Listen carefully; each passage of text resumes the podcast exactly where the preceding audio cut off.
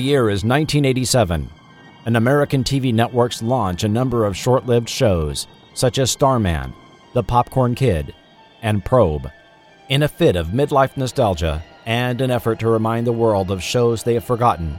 Lone podcast pilot Chris Cooling steps into the forgotten TV studio 30 years later.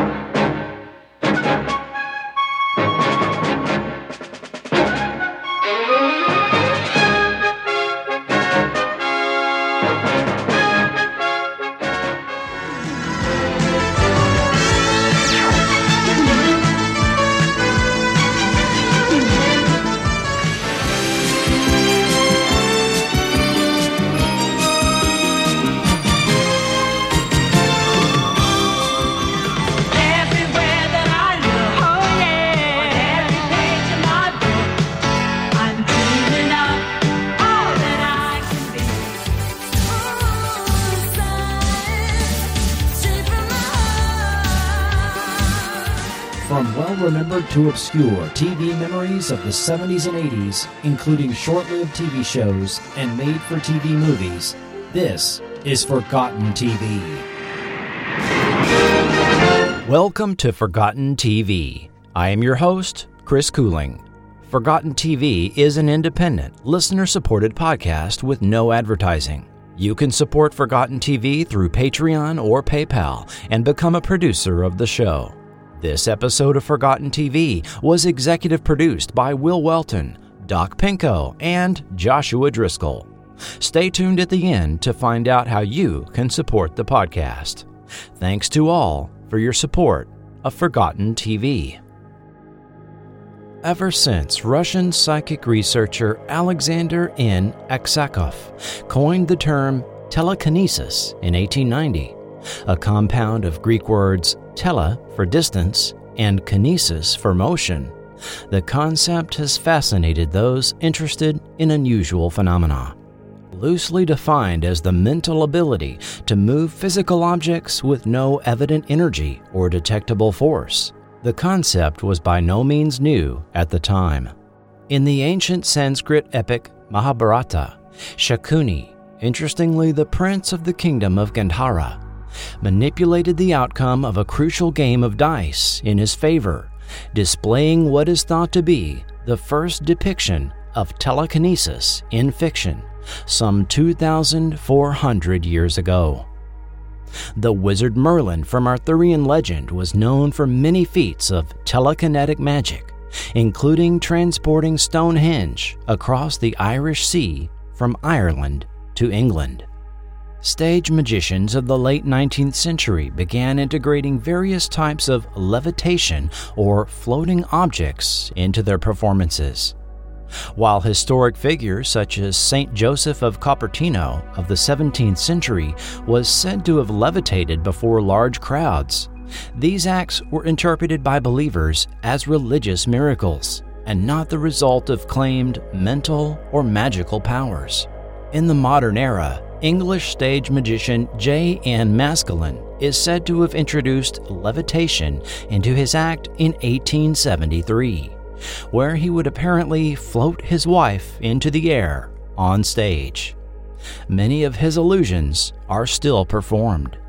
While magicians like Maskelyne and Harry Houdini dispelled the notion that they had any supernatural powers, as the spiritualist movement increased in popularity in the UK and the United States in the late 19th and early 20th centuries, mediums began claiming the actual abilities of levitating or materializing objects, clairvoyance, and communication with the dead. J. N. Maskelyne even founded the Occult Committee to investigate claims to supernatural power and to expose fraud, an activity you may be aware that Houdini was also known for. The study of alleged psychic phenomena, later called ESP or extrasensory perception, came to be called parapsychology, and the term psychokinesis was coined in 1914, said to specifically refer to the mental influence of physical systems and objects without the use of any physical energy, while telekinesis was the simple movement or levitation of objects by mental force, a distinction without much of a difference to people not versed in this field of interest. Although it is considered a fringe field of study, and physicists have revealed no possible mechanism or force to account for telekinesis to actually work, this didn't stop it from proliferating in popular media in the 20th century, causing these powers to be associated more with science and fantasy fiction than with spiritualism or parapsychology. In the mid-20th century, as early as 1949, telekinesis began showing up in stories in pulp magazines such as Startling Stories and Astounding Science Fiction. C. L. Harness, Theodore Sturgeon, J. Kingston, and others began to use the term telekineticist in their stories. Jack Vance's novella Telek depicted a future with humanity divided into two groups, normal humans and teleks, those with the ability of telekinesis. The 1961 episodes of The Twilight Zone, The Prime Mover, and It's a Good Life both depicted characters with telekinetic powers. Helmsman Gary Mitchell and Dr. Elizabeth Daner both developed telekinesis and other ESP powers when the Enterprise went where no man has gone before in 1966 on Star Trek.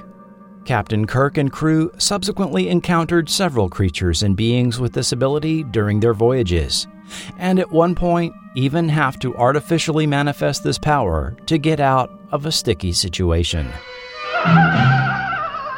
In comics, Jean Grey and Professor X both displayed telekinetic power as part of Marvel's X-Men beginning in 1963, and X-Men popularity continued through the following decades. There was Tia and Tony in 1975's Escape to Witch Mountain.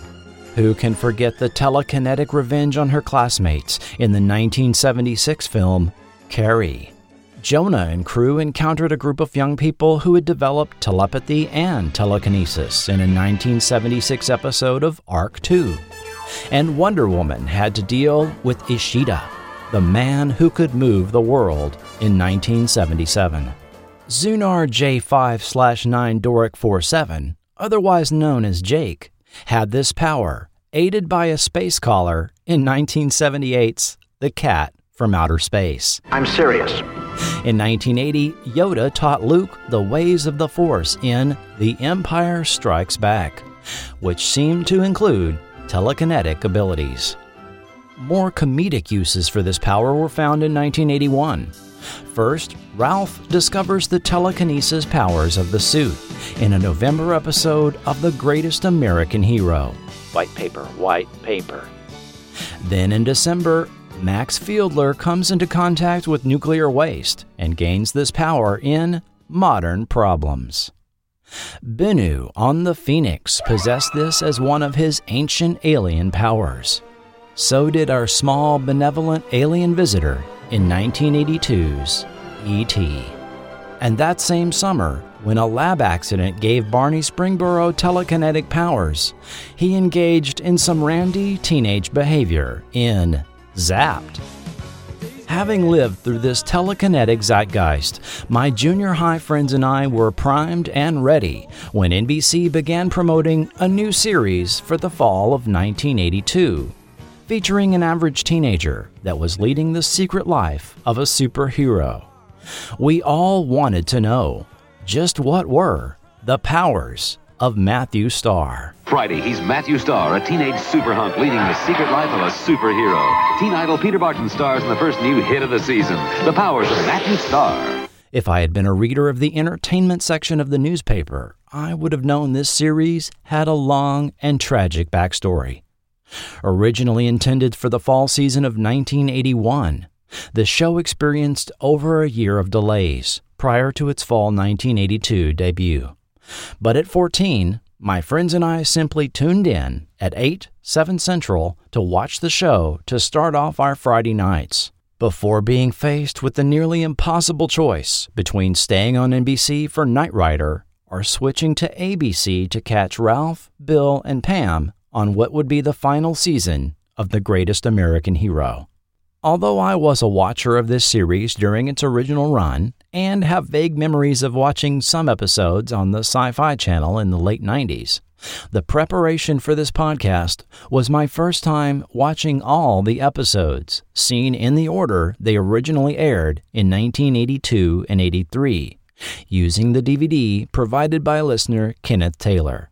Per the usual format, we'll briefly look at each episode, stopping at interesting production notes or tidbits related to specific episodes before delving behind the scenes of show creation and production. Episode 1, Jackal, airing September 17, 1982. Teenage Matthew Starr expresses angst to his guardian Walter Shepard over attending yet another new school in the city of Crestridge, California, where Shep will be the new science teacher and Matthew a new student. Matthew meets Pam, a fellow student whom he takes a liking to. But Matthew is no ordinary teenager. As it is revealed, he not only has the power of telekinesis and telepathy, but that he is an alien prince named Ehawk from the planet Quadris, and both he and Shep, who is his protector, Dehay, are being pursued by alien robot assassins, as well as a general from the Air Force. Tired of running, Matthew chooses to stay and fight. Matthew Starr himself was played by 25-year-old, relatively unknown, Peter Barton, a dark, feathered-hair teen hunk type, as the promos would emphasize. Lou Gossett Jr., by then gaining recognition and respect for his role in 1982's An Officer and a Gentleman, for which he would earn an Oscar nomination and win during the series' run, was guardian Walter Shepard, informally called Shep by Matthew. And the third series regular was 21-year-old Amy Steele as girlfriend Pam.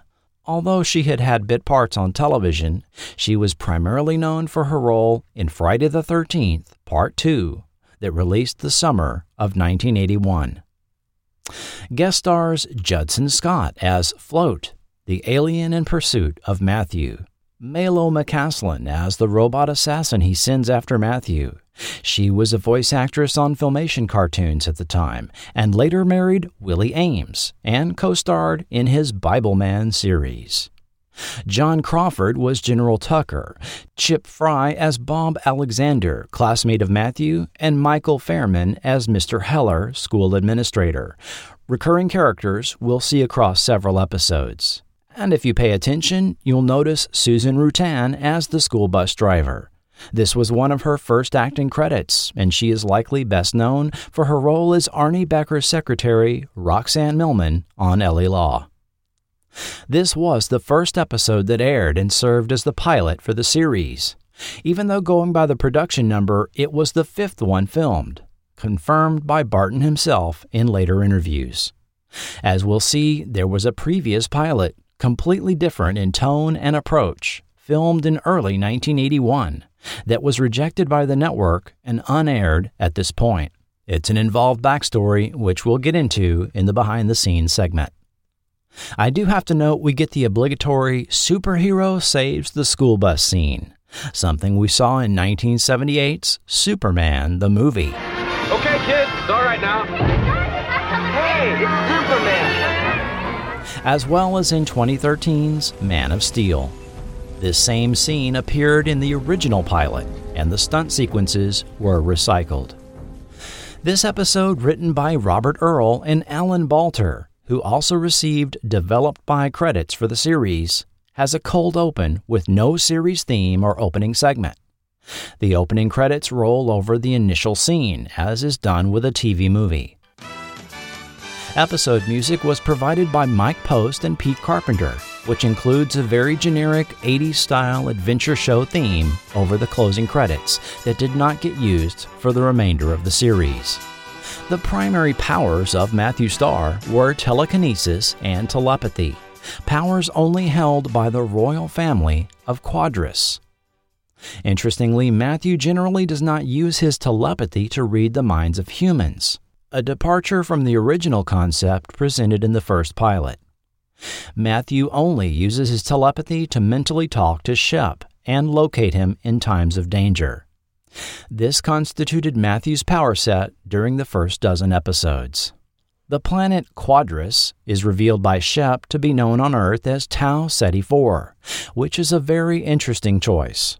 Tau Ceti is a real star in the constellation Cetus, identified in 1603 in Johann Bayer's Uranometria star catalog. It is accurately mentioned in the episode and subsequent series opening as being 12 light-years from Earth and is a little smaller and cooler than our Sun.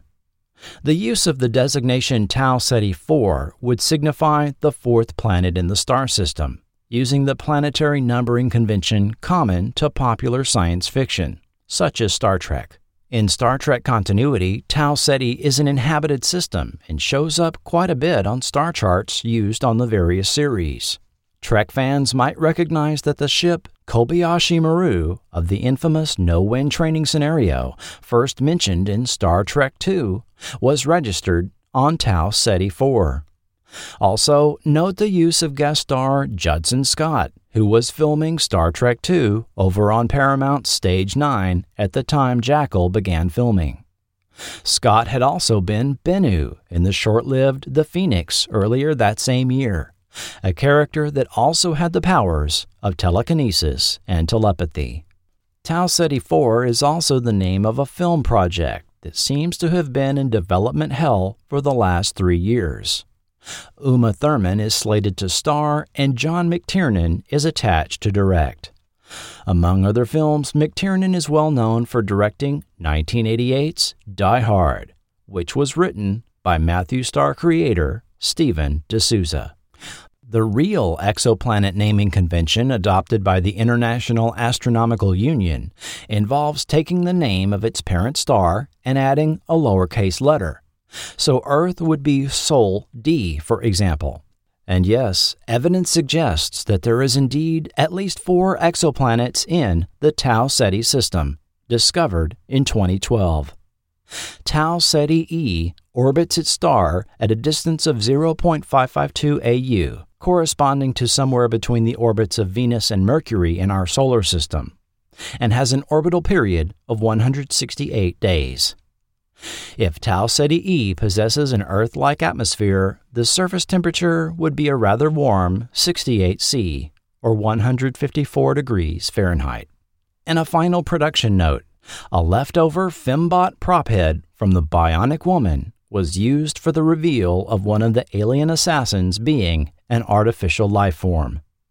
As we'll explore, the executive producer of the first dozen episodes of Matthew Star was Harve Bennett, who was the EP on both The $6 Million Man, The Bionic Woman, as well as Star Trek II, The Wrath of Khan. Episode 2, Accused. Tonight on The Powers of Matthew Star. It's gotta be him. The elusive mystery man. Hey, don't I know you? What's going on? I'll see you later. Everything's fine. Can the conversation and lock him up. He murdered my partner. But I can't have you go running around the city hunting for killers. Discourage him from any further detective work.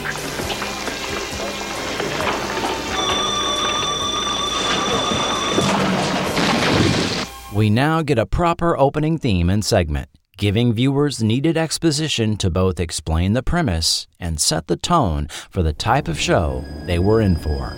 Quadris, 12 light-years across the galaxy from Earth. It was home for us until an intergalactic armada conquered it.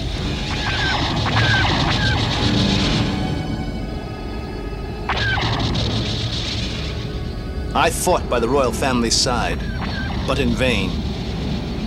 Even their remarkable powers weren't enough. The Crown Prince and I escaped to the nearest planet on which we could survive and further his powers in order to someday return to free his people.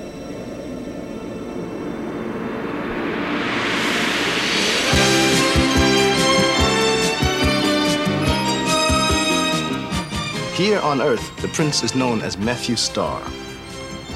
He's a typical American teenager. He has friends, people who love him, and me, his guardian. I'm the only one who knows how special he is.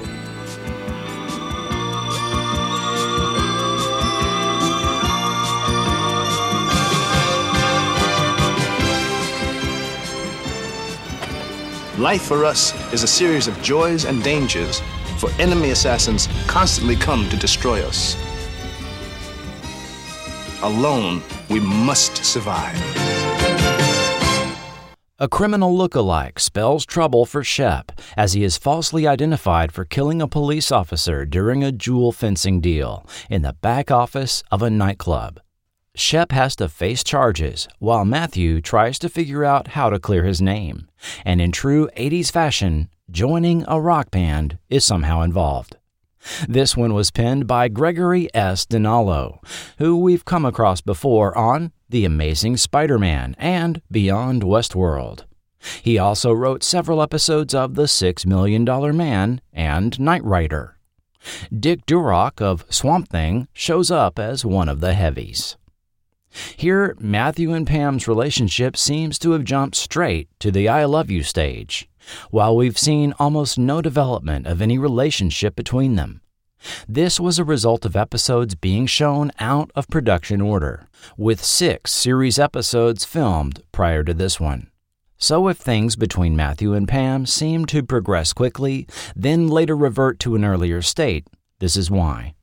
Matthew gets a beater GMC van, which he drives around for the rest of the series. Shep also brings up the concept that the criminal, Julian, was likely his Earth double, and that Matthew may have one as well, although this was pretty much a throwaway line and not dwelt on, even though this development could have significant implications for the continuity of the show. There's also a very interesting comment made by Shep about Matthew's father being advanced enough to be able to use his telekinesis in total darkness, to where visual contact with the object being moved wasn't necessary. Shep then encourages Matthew to retrieve an encyclopedia volume from the bookshelf blindfolded. This expands on the scenes from Jackal, where Float uses a series of flares at night to blind Matthew to interrupt his powers. This harks back to the rules for telekinesis that were presented in writer Alan Balter's 1977 TV movie, The Man with the Power, that we'll revisit later. Matthew's telekinesis also gets a new sound effect here that will be used until the format retooling in 11 episodes. Episode 3, Daredevil. Tonight on The Powers of Matthew Starr.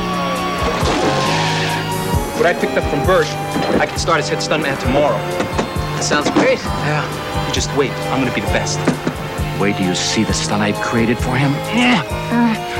Yes, but I don't think it's worth risking Pete's life. And up we go!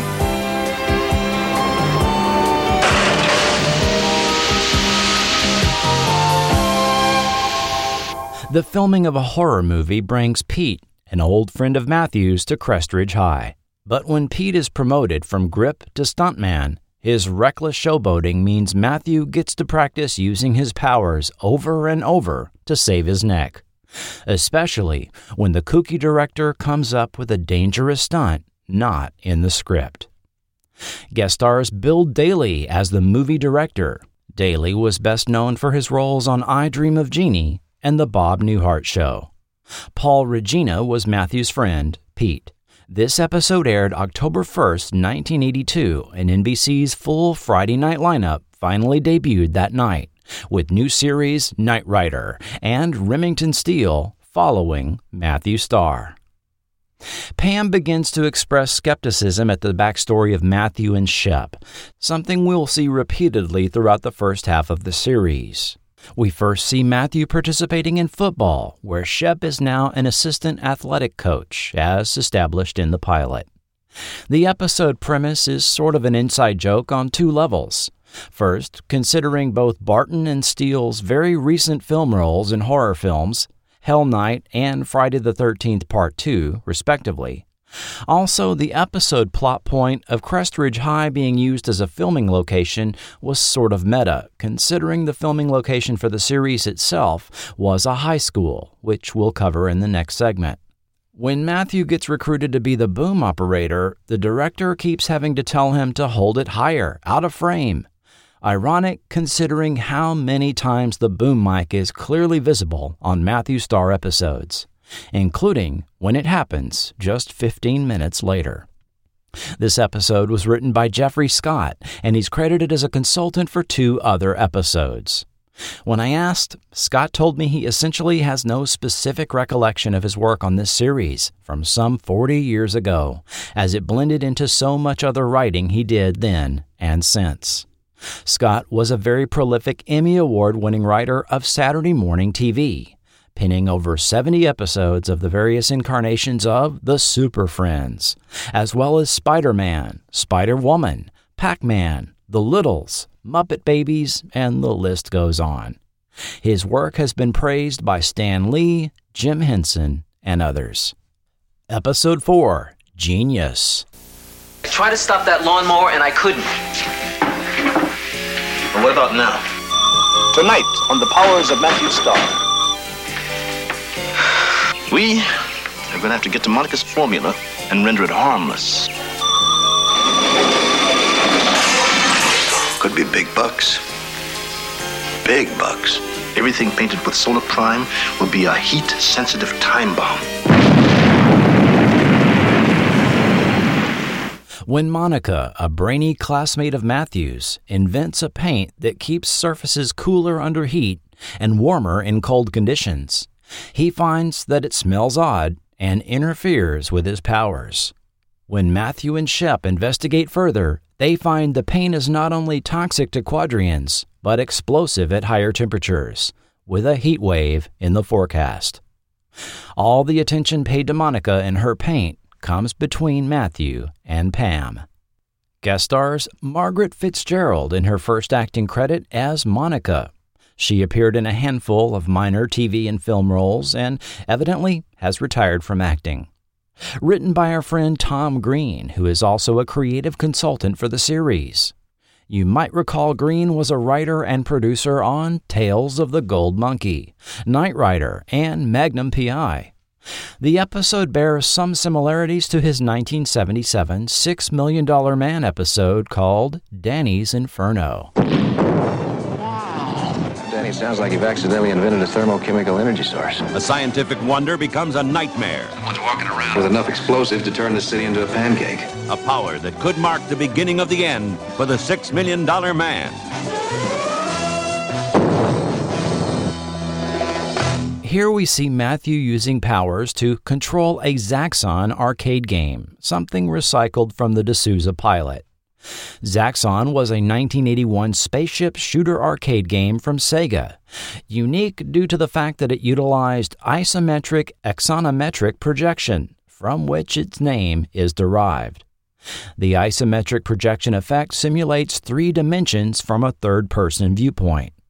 It was reportedly the first arcade game to be advertised on television, with a commercial produced by Paramount for $150,000. So, it's little surprise to see its placement here. Episode 5, Prediction. Tonight on The Powers of Matthew Star.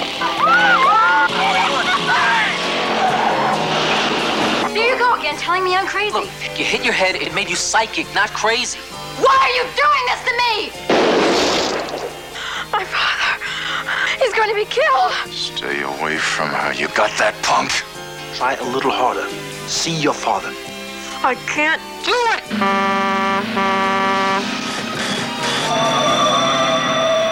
At a drag race after Matthew saves friends Bob and Becky from a crash, Becky repeatedly has a premonition, which Matthew can't help but also see via telepathy. When she continues having them, Matthew's interest in Becky is misinterpreted by everyone, including Bob, Pam, and Becky's father.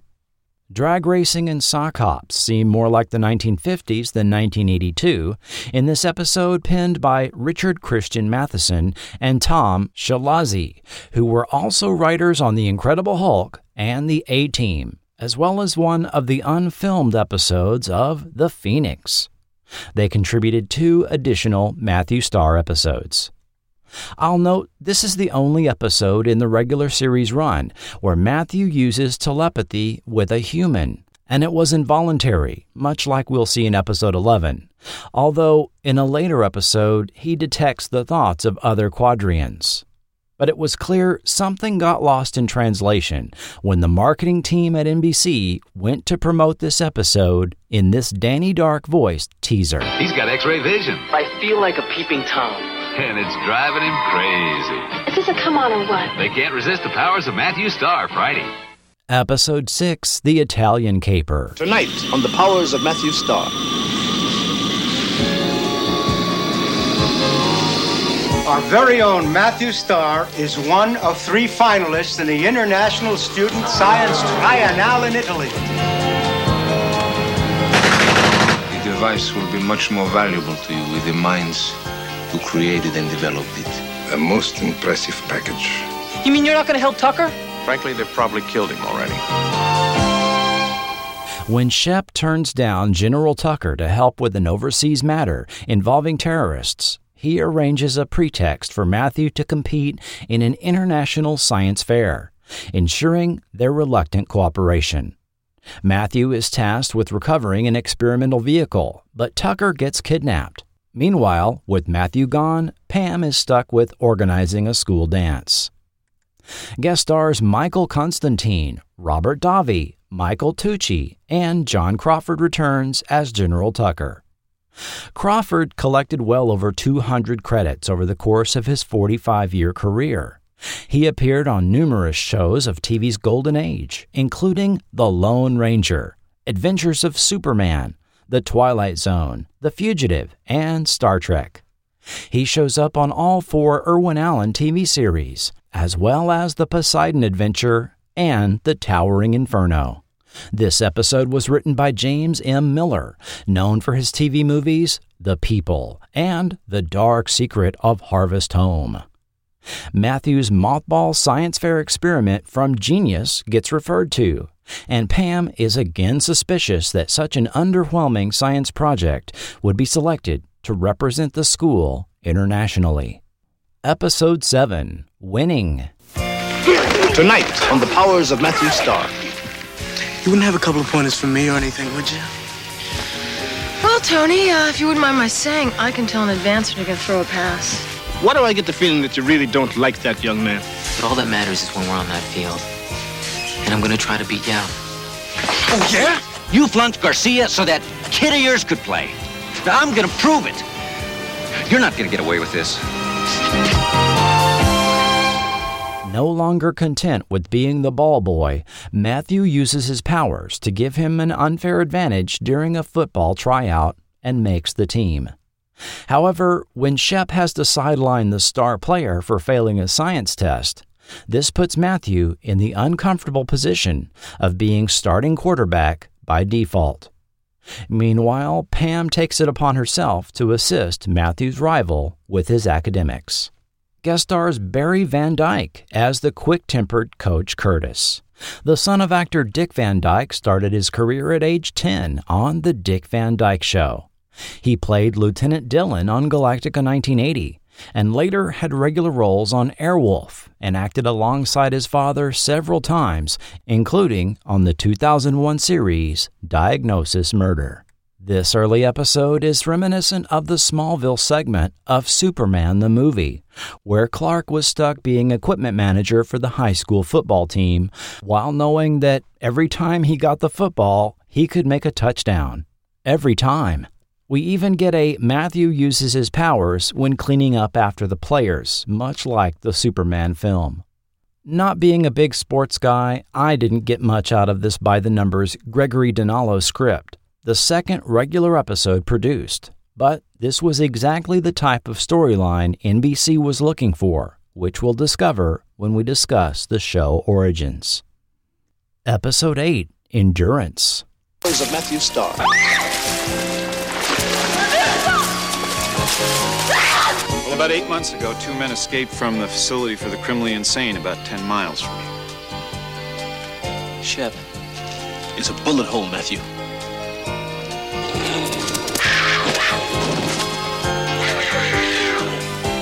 I'm gonna help kill you two. Shep, where are you? Shep and Coach Curtis lead a group of students in a survival hike and camping trip in the nearby mountains. They not only have to dodge mountain lions, but escaped mental patients harassing them, and even the park ranger is not who he seems to be. Guest stars Barry Van Dyke returning as the now mellow Coach Curtis, John Dennis Johnston as mental patient Jackie, and Spencer Milligan as the park ranger. You might remember him as Rick Marshall on Land of the Lost. Krista Erickson played one of the students. She is best known for her role of Diane Alder on Hello, Larry. Episode written by Ruel Fishman, a writer for Salvage One and Time Tracks. A production note here. Although the last two episodes with Coach Curtis aired back-to-back on 2 consecutive weeks, Winning was the second one filmed back in October 1981, and Endurance was one of the final 4 of the original dozen produced episodes filmed in late April 1982. Producers may have had Coach Curtis in mind as an ongoing recurring character in future episodes, but as we'll see, a series direction change eliminated this possibility. Episode 9, The Triangle. Tonight, on the powers of Matthew Starr. Where are you going? I'm going to go find my Uncle Ron. His plane went off radar 200 miles south of NASA. That's a bad spot. Matt, it's his. Honey, from the looks of this, I wouldn't exactly expect him to be doing push-ups. Whatever you find, we share. Don't move, buddy boy. Don't even change an opinion.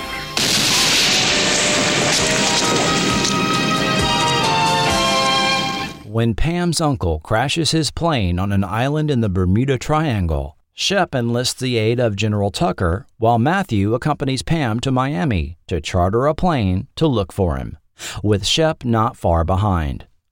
Landing on an island, Matthew encounters a Quadrian couple who possess the Kashat, an important symbolic relic of their people. Marooned on the island, the couple were messengers that were to have arrived a year ago and have been holding on to life long enough to pass the Kashat to its rightful heir, Matthew. With the information that his father has been killed, Matthew removes the crystal from the heart of the Kashat and recites the Creed of Kings, becoming coronated as King of Quadrus. Guest stars Robert Sampson as Pam's father, known for roles on Bridget Loves Bernie, Police Story, and Falcon Crest, Rudy Solari as a sketchy hired pilot, and longtime character actors Jeff Corey and Julie Newmar were Vol and Neon, a pair of Quadrians. We also see old lady character actress Mary Earle, probably best known as Maude Gormley on The Waltons, and John Crawford makes his final appearance as General Tucker. Okay, things finally get interesting in this episode directed by none other than Leonard Nimoy. Quite a bit of information is related that goes to the mythology of the series, provided to us by writers Richard Christian Matheson and Tom Shalazi. First, we learn of the existence of the Kashat, which is a relic that may hold both political and religious significance to the Quadrians, as Shep likens it to the cross. Matthew considers his relationship with Pam serious enough that he gives her a necklace with a pendant image of the Kashat, which she recognizes later on the island. The mystery of Matthew's background deepens for her, and she looks forward to hearing the eventual explanation for all the odd things about him that don't add up. While Matthew is not quite ready to return to Quadrus, he asks Shep if Earth people can live there, hinting that he may ask Pam to join him there when the time arrives. Episode 10, Mother. Tonight on The Powers of Matthew Starr.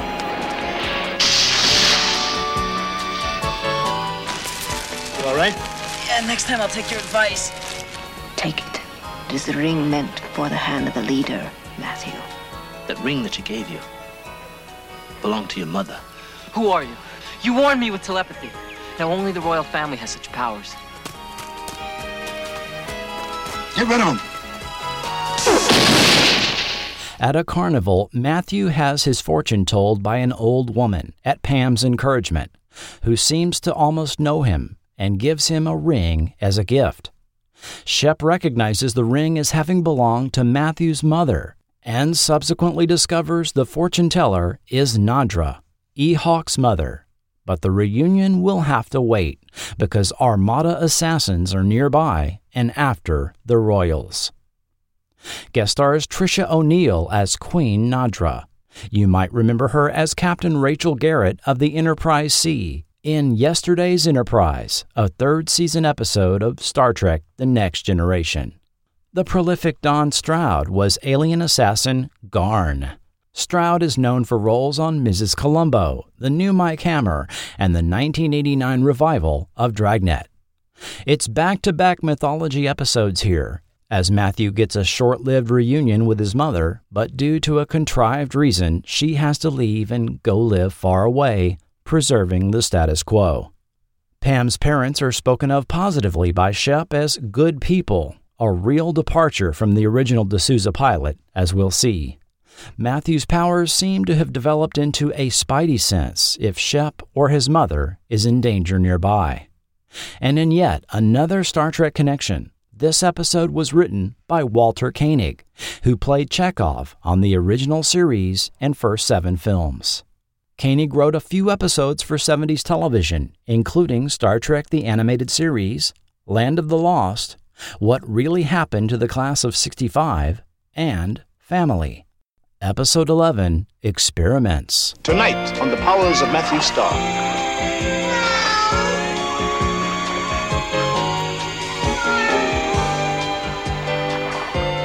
I told you your abilities will keep on growing. Picking up thoughts from other species was inevitable. That dolphin needs help, and I'm not going to ignore it, Shep. Now, perhaps you can tell me what you're doing here in the middle of the night.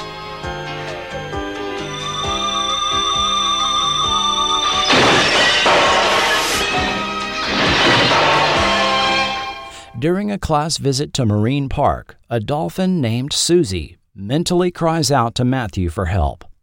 With Matthew continuing to hear Susie's cries even at home, he defies Shep to investigate further. Initially incredulous, Shep can't ignore the evidence that the park is conducting illegal drug testing on dolphins, and he and Matthew must take action. Guest stars John Reilly, Amanda McBroom, and Clyde Kusatsu, who play the Weekly Heavies. Kusatsu is a very prolific character actor with over 300 credits. You might remember the Hawaiian actor from Kung Fu, Bring 'Em Back Alive, or Island Sun. This Matheson Shalazi episode, one of the first 3 filmed before the pilot, was filmed at Marineland of the Pacific on the Palos Verdes Peninsula in LA County. Marineland opened in 1954 and was the world's largest oceanarium. Numerous TV shows and films shot there over the years during its operation, including Sea Hunt, The $6 Million Man, Emergency, 1977's Tentacles, Wonder Woman, The Lost Boys, and Simon & Simon. The park fell into some disrepair over the years and it closed in 1987. Even after its closure, it continued to be popular as a filming location for feature films, as sets could now be constructed with no park patrons to work around. The Pirates of the Caribbean films, Pearl Harbor, The Aviator, and other films have shot there. Episode 12, Fugitives. Wait for me! Tonight on The Powers of Matthew Starr. Try to lose him. You're in a hospital. Shep, we gotta get you out of here. Must. Get out of here. That's impossible. The man shouldn't even be alive. I feel like a gangster's girlfriend. Pam, I'll make it up to you, I promise. The hypo's not working. Let's get him to OR, stat. Hold it right there, son. Pam, working as a candy striper, is assisting a research doctor at the local hospital. When Matthew brings her lunch, she talks him into getting scanned by a new hospital imaging machine. Shep successfully sneaks into the hospital and erases the data, which would expose Matthew's alien organs. But while hiding, his arm gets accidentally burned by chemicals. When he becomes deathly ill as a result, Shep is rushed to the hospital, which threatens to expose the pair. Guest stars Sam Wiseman as the far-too-curious Dr. Stewart and Danny Goldman as Dr. Lindsay. You may not recognize his name, but he would often play nerdy doctor types, and he was the voice of Brainy Smurf for nearly 40 years until his death in 2020. If things seem a little stilted and awkward between all our characters in this episode, Pam's comment that Matthew has only been in Crestridge for 5 weeks gives us a hint as to why. Written by the venerable Judy Burns, this was the first regular series episode filmed in mid-October 1981. Judy Burns was a story consultant on the first half of the series and writer for television for many popular shows of the era: T.J. Hooker, Vegas, The $6 Million Man, as well as the Wonder Woman episode The Man Who Could Move the World, which also dealt with telekinesis. She got her start on Star Trek, writing the classic episode The Tholian Web. Pam volunteering as a candy striper seems a little dated now. The term used to indicate a hospital volunteer, almost always a high school or college-age young lady, arose in the 1940s, and it was applied to hospital volunteers that wore red and white striped pinafores during their duties. Although the candy striper uniform was discarded in the mid-90s, medical volunteerism is still practiced by those seeking to learn more about medical professions or to satisfy college or university community service requirements. Airing on December 17th, this was the last new episode of 1982, as the show went into reruns, while NBC decided the fate of both this series as well as time-traveling show Voyagers, which likely shared much of the same audience. By December 22nd, it was announced they decided to give each show the back nine, ordering the remaining episodes that would constitute a full season, prompting both series to scramble back into production. But in the case of Matthew Starr, this would mean some changes. How would you like to drive a car that talks, has a mind of its own, and goes faster than any car? I am the voice of Knight Industry 2000's microprocessor. This crime crasher is driven by Michael Knight, and it may be more than he bargained for. I don't believe this. So buckle up for action with the fastest show on television, Knight Rider.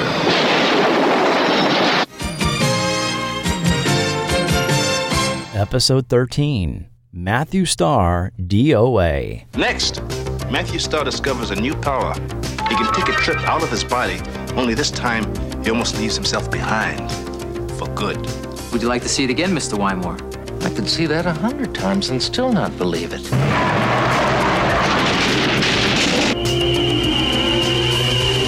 Hi. They were going to get rid of your body. Got news for you. Was gone when I got back. After a 5-week break, we enter 1983, with the show returning January 21st with a completely new opening segment and new theme, composed and performed by Johnny Harris.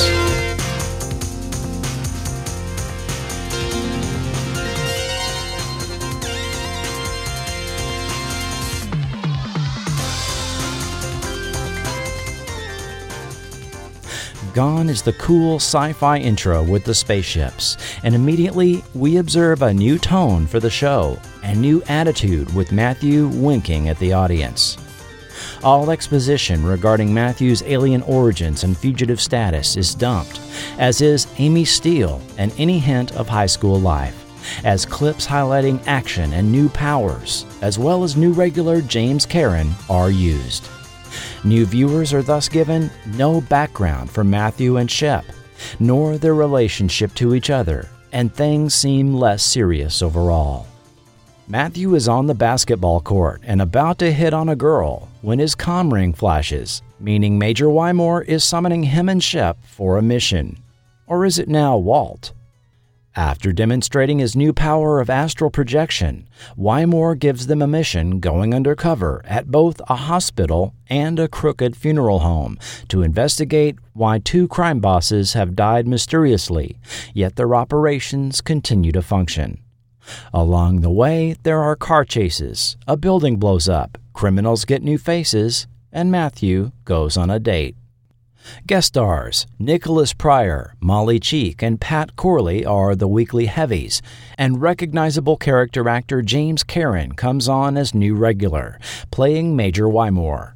Karen had several memorable roles in television, a recurring role on Eight Is Enough as Tom Bradford's boss. He played a KKK leader on a memorable 1981 episode of The Jeffersons, and the following year would be tycoon Nathan Lasseter, who killed the town of Walnut Grove in the final TV movie of Little House on the Prairie. James Karen died in 2018 at age 94. Although Gil Grant stays on as line producer, completely new writers are brought on, and Harve Bennett is out and Bruce Lansbury is in, as he takes over the show and attempts to jazz things up as executive producer, with Scott Wynant as associate producer. A new theme, new sound effects, new powers, and new tone of storytelling are rolled out in this episode written by new head writer Bruce Shelley, who also worked on Wonder Woman, Eight Is Enough, and Ships. Gone is any hint or mention of girlfriend Pam, but General Tucker gets written out in dialogue as having been transferred to Greenland, and new, no-nonsense Major Wymore runs things now. The new power of astral projection is introduced. As depicted on the show, Matthew can lie down and project another version of himself that can materialize elsewhere and walk through walls, since it's only a projection and not his physical form. His body is vulnerable when this happens, and he appears dead. He also has no other powers while in astral form, which is limited to 2 hours.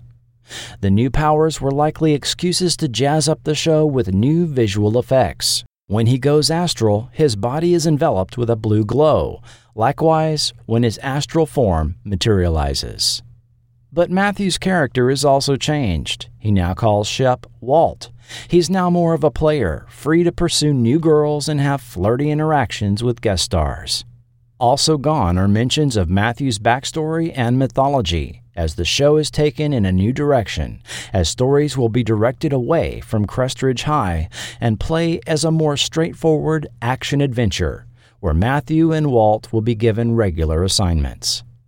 This episode actually gives us the final instance of the high school as a location, and final mention of Matt being a student and Walt a teacher. I have to say, I wasn't then and still aren't a fan of the changes. I even recall screaming, "What? What?" at the new opening segment back in 1983. Episode 14, Racer's Edge. Next, it's breakneck action on the motocross circuit as Matthew and Walt save a beautiful girl from abduction. Hey, wait! Cliff will do anything to stay on top, so don't mess with him. Yeah, well, he doesn't scare me. Well, he scares me. It's just for starters. Stay out of my way. We're coming at you. And you're going to get something else coming at you. You got that? I'm starting to get this feeling we're in a lot of trouble. Now, Matthew! Now! Matthew's recreational time with Hottie of the Week Terry has to wait as the comm rings summon him and Walt for another assignment. The pair are tasked with going undercover on the motocross circuit to protect Carolyn Ashley, the daughter of a State Department official, from potential kidnapping. Along the way, we get the requisite car chase, a cross-dressing villain, a CB lingo spouting Walt, and Matthew macking on the weekly guest star. Guest actors Doran Clark as Carolyn Ashley, Don Gordon as the cross-dressing heavy, and recognizable character actors Alex Colin and Joel Brooks also make appearances. Written by Luciano Comici, who wrote a few TV shows of this era, as well as the 1979 cult classic film, The Visitor. Because telekinesis, telepathy, and astral projection are not enough powers, Matthew gains the power of transmutation, or at least the illusion of it, in this episode. As applied here, this means the apparent conversion of one physical form into another. A plant becomes a television, a soccer ball becomes a telephone, and so on, just by pointing at it. He can also now emit a telekinetic burst of energy, which can disrupt matter, which comes in handy when he and Walt are chained up inside an underground water tank. The episode itself plays like a run-of-the-mill Knight Rider, The Fall Guy, or any other action-adventure show of the 1980s. Episode 15, Dead Man's Hand. And Walt go undercover in Las Vegas to bust an extortion racket on the powers of Matthew Starr. Drop it! Why didn't you tell Beats about me? Because you're running a con, and I want to cut in on it. Now I'm going to ask you one more time.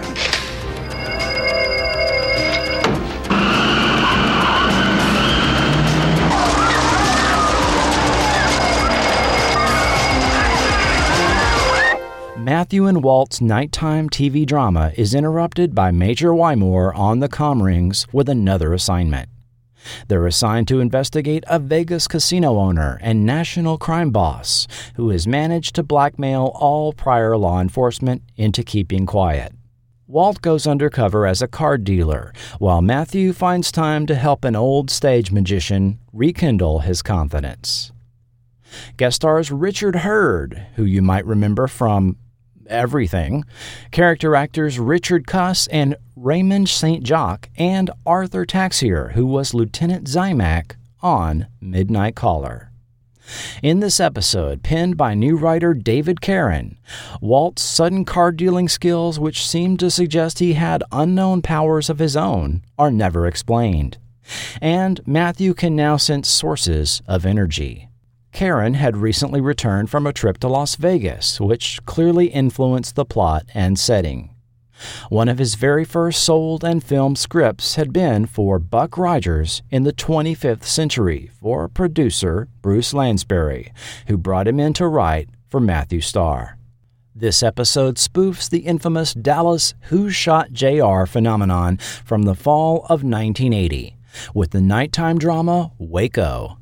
Matthew and Walt express great irritation at being called away from the reveal, which greatly mirrored real life 2.5 years earlier. Dallas's infamous J.R. Ewing, played by Larry Hagman, had been shot by an unknown assailant in the cliffhanger ending that spring, and viewers had to wait all summer to find the answer in what was the biggest television event of 1980. An actor strike that summer meant viewers had to wait an extra 6 weeks to find out just who shot J.R. When the episode finally aired in November of 1980, life came to a standstill in much of the country in a TV ratings event only preceded by the 1967 finale of The Fugitive. Actress Denise Crosby will tell you what it was like to visit the hospital ER that night, as she had cut her hand in a kitchen accident and sought medical care. Arriving to an abandoned ER, she found the staff huddled around a television watching Dallas, and only attended to her after the episode reveal. And along with the rest of the world, Denise discovered J.R.'s sister-in-law and mistress, Kristen Shepard, played by her aunt Mary Crosby, was the culprit. Episode 16, 36 Hours. 36 hours to re-entry. They'll burn up. I'm going to see Parkland from 20,000 feet. Oh, you're going to fly. F4, what's going on up there? You're all over the scope. Just forgot where I was. Start remembering where you are. You'll be grounded. Next, Matthew becomes an urban cowboy while Walt goes underground to save the space shuttle. Well, time for the master to go to work. Matthew and Walt are assigned to investigate and retrieve a mission control guidance module stolen from Parkland Space Center. They have 36 hours to find the thieves and recover the module before the space shuttle crashes. Walt goes undercover as an Air Force colonel, while Matthew, as an itinerant urban cowboy, befriends a young lady reporter named Laura. Guest stars Penny Pizer as Laura, Scott Hylands as an Air Force colonel, and Joshua Bryant as the Weekly Heavy. It's the second episode in a row by writer David Caron, who went on to have a very prolific writing career with a lot of Saturday morning TV, on the fourth season of Star Trek The Next Generation, on 90s sci-fi shows Space Precinct and Tech War, as well as writing and producing Diagnosis Murder. Here, the sound effect for Matthew's telekinesis changes yet again, and Walt can now use the Quadrian version of the Vulcan nerve pinch, which he calls digital tranquilization. The team are also clearly supposedly visiting Houston, Texas in this episode, which goes out of its way to never mention. They even visit a Gillies-like bar, complete with mechanical bull, and you heard the network teaser even call out Urban Cowboy, the 1980 John Travolta hit film that featured Gillies Club. If you pay close attention, you see the name of the bar Matthew and Laura walk into was the Broken Spoke, Gateway to the West, on signs and menus mocked up for the episode. An homage to the real Broken Spoke bar in Austin, Texas, a favorite of writer David Carron.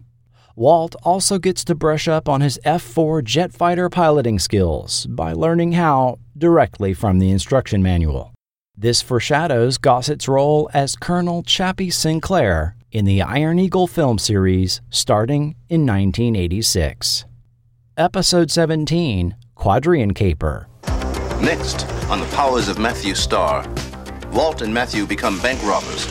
It's all part of a plan to help a friend until the plan gets complicated. Wow. A life of crime is exhausting. It's funny, but I don't feel that relaxed. Okay, partner. Almost done. Oh, not yet, partner. Walt! Walt, you all right? Walt! In an unorthodox move, Major Wymore asks Walt and Matthew's help for a personal matter. His nephew works at a bank and has borrowed an expensive diamond necklace for a good cause and needs to put it back, but the security system has been changed. Meanwhile, the same bank is targeted by thieves, and good guys and bad guys collide on the same bank job.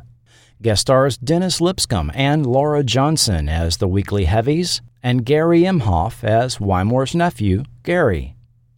Yes, it's a heist story in this second episode by executive story editor Bruce Shelley. And I just have to shake my head at how much the series has gone off the rails from its original concept. The weekly mission briefing has become a setting for forced jokes, and the characters now routinely engage in behavior that seems out of character with what was previously established. Episode 18, Brain Drain. There's more to falling in love than finding your heart's desire. I'm wondering if this Navy genius has the guts to show up. Just introduce your computer to Simon. Great conversation, great dinner. Then I guess it's time for dessert. Yes?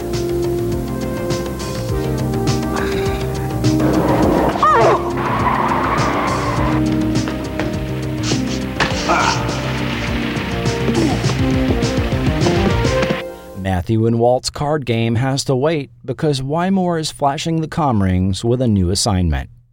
A number of the top minds of the country have gone missing, and Wymore wants answers. It turns out a crooked, high-end computer dating service is involved that arranges defections of top minds for foreign powers. The pair go undercover together for a change, Walt this time as a Navy official, and Matthew, posing as a naval computer genius, is the bait.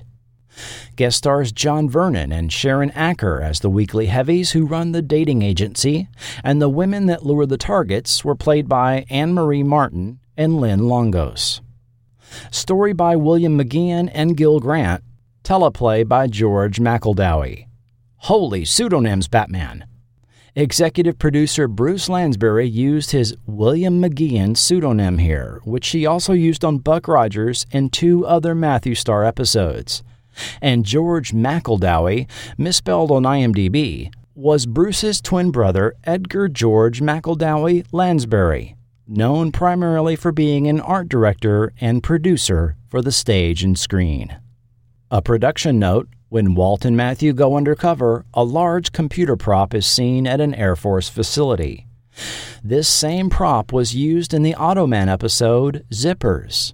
This was likely a prop rental, as it appears to be something that disassembles into 6 pieces for transport, as well as the fact that it shows up on both a Paramount and a Fox production.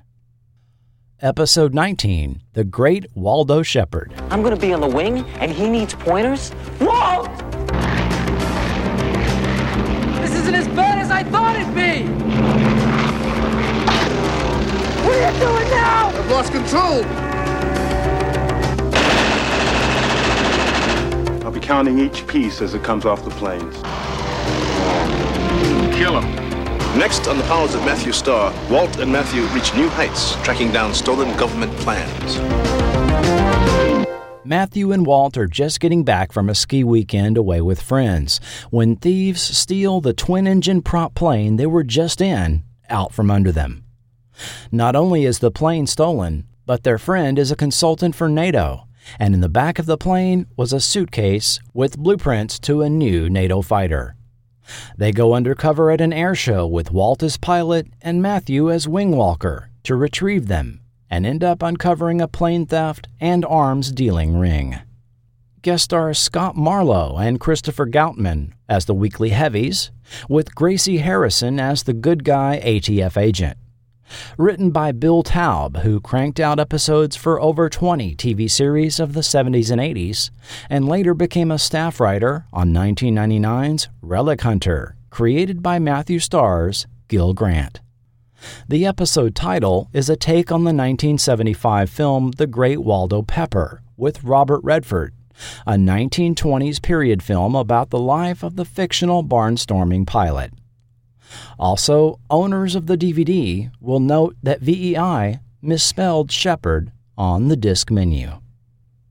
Episode 20, Road Rebels. Next, on the Powers of Matthew Star, Walt and Matthew play a deadly game of cops and robbers. Freeze! I was going to teach you to talk to a cop like that. I'm going to get somebody killed one of these days. So where did you send Walt? I can't tell you that. It would be very dangerous for both of you. It's a 50-pound skin diver's belt you have on. You'll hit bottom in no time. Brad, just let me explain. Just... With Walt already on assignment, Wymore briefs Matthew on the concerns of the intelligence community over the theft of laser crystals, which would put advanced technology for sale to the highest bidder. Wymore believes the thieves are a group of young, illegal street racers that somehow receive inside information from the police. When Matthew shows up to street race with the group, who would show up to arrest them but Officer Shepherd? Of course, while they work the case, Matthew meets the young lady of the week named Penny. Guest stars Don Knight, playing a convincing heavy in this one. We discussed him extensively in the podcast on The Immortal. John Grease appears as Brad, the head street racer. He was later Uncle Rico on 2004's Napoleon Dynamite. And Felicia Lansbury makes her acting debut as Penny. She's the daughter of producer Bruce Lansbury. She later appeared several times on Knots Landing and Murder, She Wrote. Yes, this week it's an excuse to get our characters involved in drag racing. If this was done today, the episode title would probably be a play on The Fast and the Furious. The episode was penned by Mark Jones, a writer for 80s series The Misadventures of Sheriff Lobo, Riptide, The A-Team, and 11 episodes of Superboy. Episode 21, Swords and Quests. You star a harmless game of swords and quests traps Matthew in a maze of terror. Our first trial awaits us here in the caverns of chaos. Be on your guard. Matthew, what's wrong? Just a little out of breath. We gotta call the police. There's no time for that. One of the kids may die. You dizzy again? Try anything funny and you'll taste my steel. We're not afraid of you. Matthew is off to play a costumed role-playing game with friends at nearby Kingston State. But unknown to him, he is sick with a quadrian virus, and his powers are waning. The gameplay is interrupted by a very real creep, dressed in black, terrorizing the students with the end goal of stealing a formula from a biochem professor for organic plastic, while Walt is also trying to find the students to give Matthew the cure in this change of pace episode written by Lee Sheldon. Guest stars Charlie Lang, Harry Rhodes, and former Bond girl Martine Beswick as the weekly heavies, and Michelle Tobin is Matthew's new friend, Mandy. Tobin was a series regular on 70s series The Fitzpatricks, Grandpa Goes to Washington, and California Fever. Yes, it was the era of Dungeons & Dragons, the TSR fantasy role-playing game that rocketed to popularity in the early 1980s. 1983 was pretty much the height of D&D mania, and its popularity inspired quite a number of TV series and episodes. The prior year, Elliot, Michael, and friends played D&D in 1982's E.T., characters in 1982's TV movie Mazes and Monsters with Tom Hanks played a knockoff version, which misled viewers regarding a real 1979 incident. I need to write an article on that sometime. There was the short-lived series Wizards and Warriors that went on the air in February 1983, featuring Jeff Conaway. The Wizards and Warlocks episode of The Greatest American Hero, scheduled for a February 1983 airing but never aired until reruns when the show was canceled and pulled from the schedule. And finally, the game itself got a Saturday morning cartoon. Dungeons & Dragons went on the air in the fall of 1983, which aired for 3 seasons. This episode, along with many of these dated popular depictions of role-playing games, perpetuate the misconception that players dress up and act out their characters in staged campaigns played at a specific location, something we would now call LARPing. However, D&D is a tabletop fantasy game, commonly played on a table, that takes place entirely in the players' imaginations. Writer Lee Sheldon is credited for several 70s and 80s shows, including Charlie's Angels, The Greatest American Hero, Snoops, 2 episodes of 1988's Probe, and A Star Trek: The Next Generation. He's also a novelist as well as a writer of video, board, and role-playing games, and has written 2 nonfiction books that integrate RPG storytelling into university classes. He is now a professor of practice in game writing in the Interactive Media and Game Development program at the private Worcester Polytechnic Institute. And the director of this episode was none other than star Lou Gossett Jr. That was the last regular series episode. Sort of. When people tuned in the following week, they were treated to the original previously unaired pilot, which oddly was shown as the series' final episode, 2 years after it was filmed.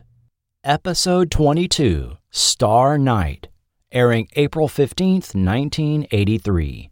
In the original airing, Peter Barton did this voiceover introducing the episode, followed by a hybrid of the original opening segment with the Quadrus origin voiceover by Walt, followed by the newer theme song. Tonight on The Powers of Matthew Star, you'll see the pilot episode which became the basis for the series. In those days, I was David Starr, and Walt Shepard hadn't even come into my life yet. At that time, I still hadn't discovered where I came from and the full extent of my powers. David, just tell me what's wrong. Pam, I don't know who I am. He's there, and I'm gonna find him. David! 16-year-old David Starr is a freshman at Crestridge High.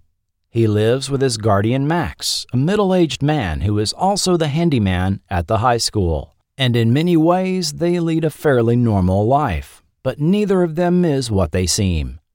While Max hides a high-tech robotic hand under a glove he always wears, as well as a computer setup in his bedroom that would rival the Batcave, David is plagued by dreams where he faces strange creatures in combat with exotic weapons and is beginning to manifest certain abilities. When their poorly maintained school bus loses its brakes on a hilly SoCal road, David instinctively sends a burst of telekinetic energy to the wheels to stop it before it lunges off a cliff. And when he has dinner with new girlfriend Pam, he begins to hear the obnoxious thoughts of her parents. When a prank meant to embarrass David results in fire later at the annual father-son banquet, David takes stock of his abilities and rescues a crowd of people, including Max and Pam. Unknown to Max and David, an FBI agent is investigating the pair to prove his pet theory of their origins. Max was played by 59-year-old veteran actor Gerald S. O'Loughlin, who had a 30-year career under his belt by this time. The ex-Marine began appearing on television in the early 1950s on those Playhouse-style series, and briefly had regular series roles on 1965's The Doctors and 1970's Men at Law, before being cast as Lieutenant Ed Riker on 1972's The Rookies. Following the airing of Star Night, he was next seen on ABC's Automan the following fall as Captain Boyd. Jack Knight and Cynthia Harris appear as Pam's racist parents, Priscilla Morrill as the homeroom teacher, and Dick Anthony Williams as FBI agent Daniels, who made a career out of playing police and federal agents. If you watch the credits, look for Amy Nicole, the girl in the video arcade who challenged David to a video game match. This was Amy D'Souza, the nearly 8-year-old daughter of pilot writer Stephen D'Souza. And William Conrad does an uncredited voiceover during the dream sequences. Let the game begin. Production notes. The stunt scenes with the school bus were reused for Jackal, while the scenes inside the bus were reshot. In this version, David emits a blue energy from his body that goes through the bus to the rear wheels. In Jackal, a sound effect is used and no blue light is shown. Also, David controls a video game with his powers at the conclusion, a Space Invaders arcade game. We would see this concept reused in the episode Genius. However, this pilot comes across as an unfinished product in more ways than one. For one, the sound mix was clearly unfinished. Most of the music comes from the left channel. A lot of the secondary dialogue from the right channel.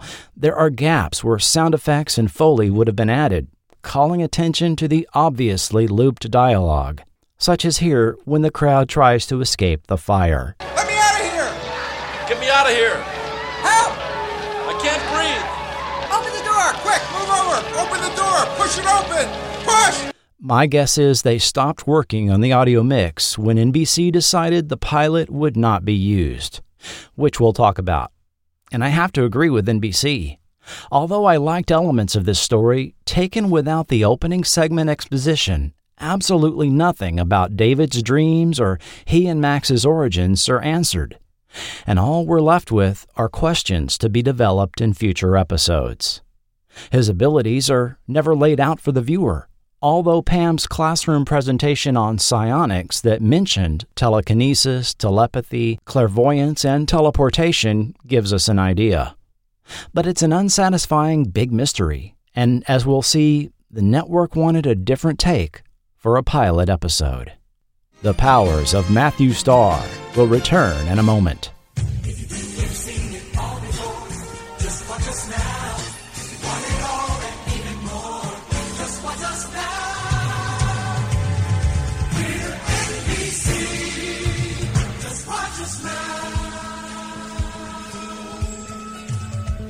Just fill your days and nights with laughter and with pure delight at all the funny things our funny people do. Watch us as we pack the screen with action like you've never seen. Drama and adventure that will startle you. We're NBC. Just watch us. NBC. You love us. NBC. Just watch us now. We're NBC. Just watch us. NBC. You'll love us.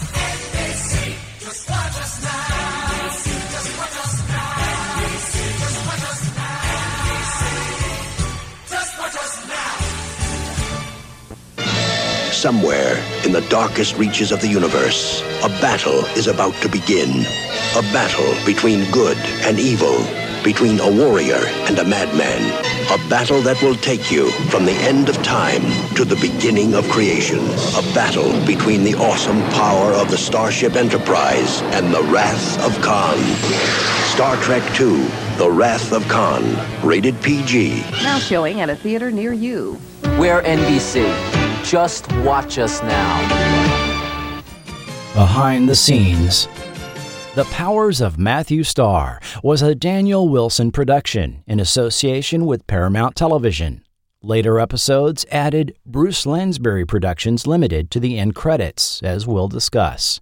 Although I find little to no biographical information on Daniel Wilson, he became known for producing afternoon content for all three networks, aired as ABC After School Specials, NBC Special Treat, and CBS Afternoon Playhouse. In 1980, he brought Here's Boomer to NBC, occupying an early Sunday night time slot opposite 60 Minutes on CBS.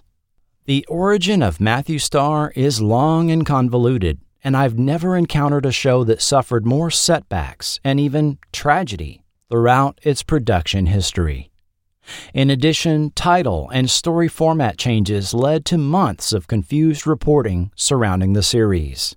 It was a long road to its September 1982 fall premiere, and I thought the best way to present this would be in a timeline that I assembled, sourced from newspaper articles, interviews, press announcements, as well as information directly given to Forgotten TV.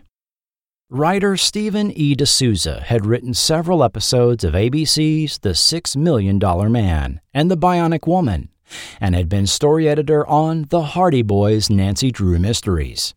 For NBC, he had been a writer on Leslie Stevens' sci-fi Gemini Man and law drama Rossetti and Ryan, both airing a few years earlier. In the wake of the success of Superman the movie, and with Superman 2 slated for a summer 1981 release, and ABC developing a pilot movie featuring its own costumed hero, D'Souza recalls being approached by NBC to develop a TV series concept revolving around a teenage superhero, particularly inspired by the Smallville segment of the 1978 Superman film. I came up with this concept, and the network liked the element of Superman as a high school student, and he had problems with football teams and couldn't join because he was too good. That's what they were looking for. D'Souza's second draft script was turned in January 6, 1981, and in late February, development of Star Knight was announced, featuring actor Peter Barton. Foreshadowing the seemingly endless confusion regarding the development of the series, NBC publicists inexplicably said it could be the Happy Days of the 1980s. The pilot would be about high school student David Starr, experiencing the joys and pains of adolescence, who gradually realizes he has powers that other human beings do not possess, including telekinesis. Comparisons to ABC's The Greatest American Hero were immediately made, even though Ralph would not discover the telekinesis power of the suit until November of that year. Star Knight filming was announced completed on March 30th. 25-year-old Peter Barton had until recently been working in gas stations and restaurants to pay for school, changing his mind every few months about his career direction. The Long Island native had excelled in athletics in high school and assumed he'd go into his father's cement business when he grew up, which he initially did, but that lasted all of 6 months. For a time, he had the goal of being a pharmacist. To pay for the related schooling, he took his sister's advice to support his schooling by modeling. Only a month after signing with a modeling agency, he was flown out for an 8-day stay in Barbados modeling swimwear. The day he returned to Long Island, he found his agent had arranged for him to audition in L.A. for a TV role, along with 300 other hopefuls. He got the part in 1979's Shirley, which went on the air in October, where Barton starred opposite actress Shirley Jones as teenage son Bill. The family drama would not last past its initial 13-episode order, but it brought Barton a measure of recognition and led to other work. He did a pilot called Three Eyes, which didn't sell. His next project was the horror film Hell Night, alongside Linda Blair, Vincent Van Patten, and Kevin Brophy, who had played TV's Lucan, the Wolf Boy. Hell Night began filming November of 1980, wrapped right at the turn of the new year, and would be released at the end of August 1981. Hoping to take at least a month-long break from acting, Instead, his agent again sent him out to L.A. to audition for another TV pilot. Barton would land the role on the project, called Star Night at the time. Reportedly, he beat out Tom Cruise for the role, and although this tidbit has been republished on many websites and even in several books, it seems to originate on IMDb Trivia in 2002 and is unreferenced, so I can't speak as to its authenticity.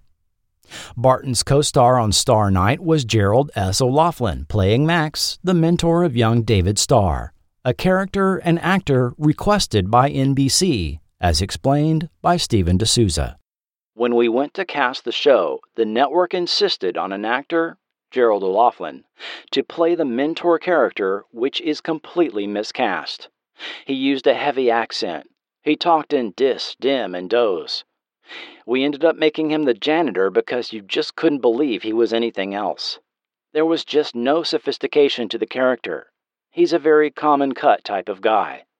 There's no way this character could be Obi-Wan Kenobi. 21-year-old Amy Steele rounded out the cast, playing very much a Lana Lang type character and potential girlfriend for David. Steele was a native of Pennsylvania, where she studied dramatic arts and appeared in local theater. She was later discovered and entered modeling. She first acted on television in daytime dramas Guiding Light and All My Children, before being cast on Paramount's Friday the 13th Part 2, which wrapped just as Peter Barton began filming Hell Night.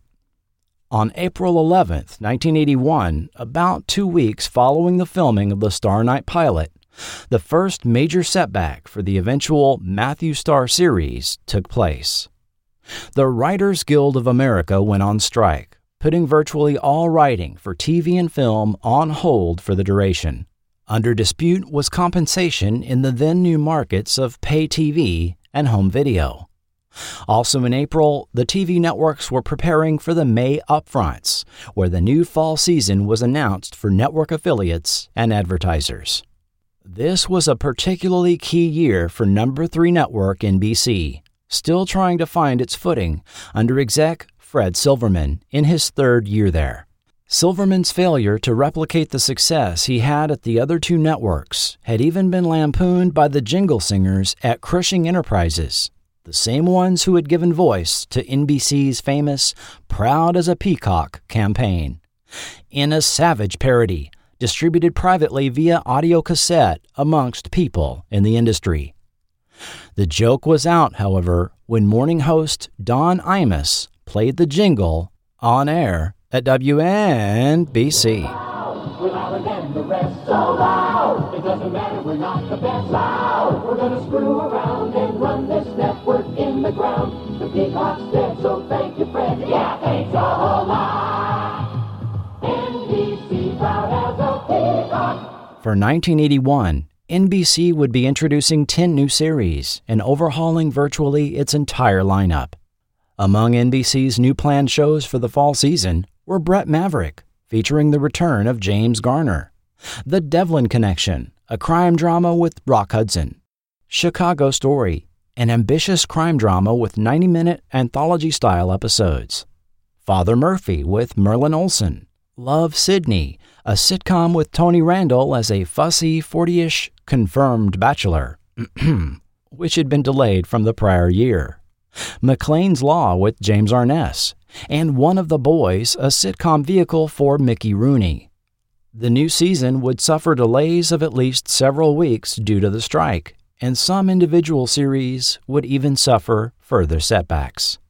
NBC's new lineup was read by the entertainment press as an attempt to play it safe by bringing back golden oldies actors such as Garner, Hudson, Arness, and Rooney in their respective series vehicles, but also as a last-minute bow to pressure from self-appointed groups such as the Moral Majority and Coalition for Better TV, both threatening a massive television boycott for that fall. With the exception of Brett Maverick, the shows being developed for the veteran actors only had working titles at the time.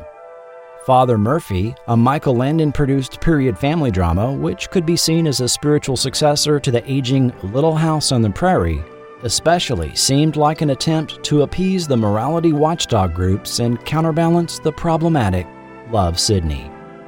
With the Tony Randall series becoming a political hot potato already on the moral majority hit list, NBC began downplaying the fact that the character was a closeted gay man, with Randall saying it was the sort of show that conservative, family-oriented viewers ought to love. We'll have no car crashes, no stabbings or shootings, no fistfights, no TNA, and we won't have any stupid jokes that people ought to be ashamed of. Fred Silverman is reported to have quipped, "Even Jerry Falwell will think it's terrific." But the early marketing and positioning of what became Matthew Starr may also have been influenced by the need for NBC to include family programming for its 1981 fall lineup. In addition to NBC's 9 other new shows, the now retitled Star Prince was announced for the 7 p.m., 6 Central Sunday night time slot as a fantasy adventure series aimed at youngsters. This was the first of several name changes that would plague the series throughout development.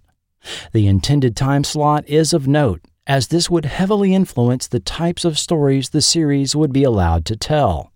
A time slot previously held by Disney's Wonderful World and Here's Boomer, the 7-6 Central hour on Sunday was required by the FCC to be programmed with news, public interest, or children's programming that held educational value. This had previously caused numerous production issues for Galactica 1980 the prior year. Producers were prevented from showing content that was deemed too violent. Disagreements with the network censors were frequent on what constituted too violent, and ABC further required them to include educational content delivered by children, thus the introduction of the Super Scouts. Following the May upfronts, NBC planned to show the D'Souza pilot in a special advance airing on Thursday, May 14th, before the NBC Thursday night movie, the broadcast premiere of 1979's Dracula. Then the decision to pull it at the last minute was made in favor of Real People spinoff Real Kids. This schedule change didn't make the print deadlines for many newspapers across the country, which promoted Night Star to air that night at 8-7 Central. Night Star? Yes, the name had changed yet again in the 2 weeks since the series had been first announced. Spelled K-N-I-G-H-T, this title would certainly have been eventually reconsidered after 1982's Knight Rider started being developed for NBC. What was going on behind closed doors at NBC? The network was facing serious internal problems, some of which was being played out publicly in the press.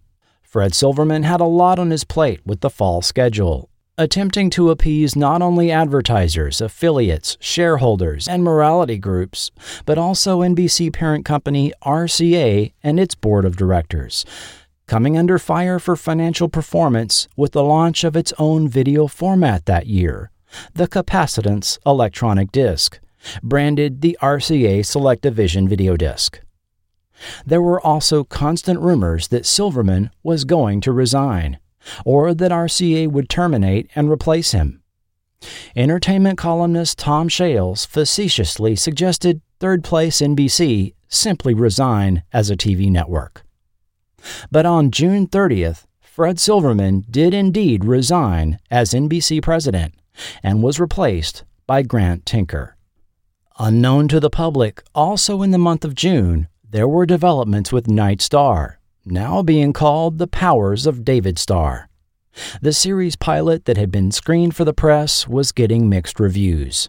Dick Kleiner called it a good show, while later Lee Winfrey said it was a crude production, performed at only a slightly higher level than a Saturday morning cartoon show. Rough.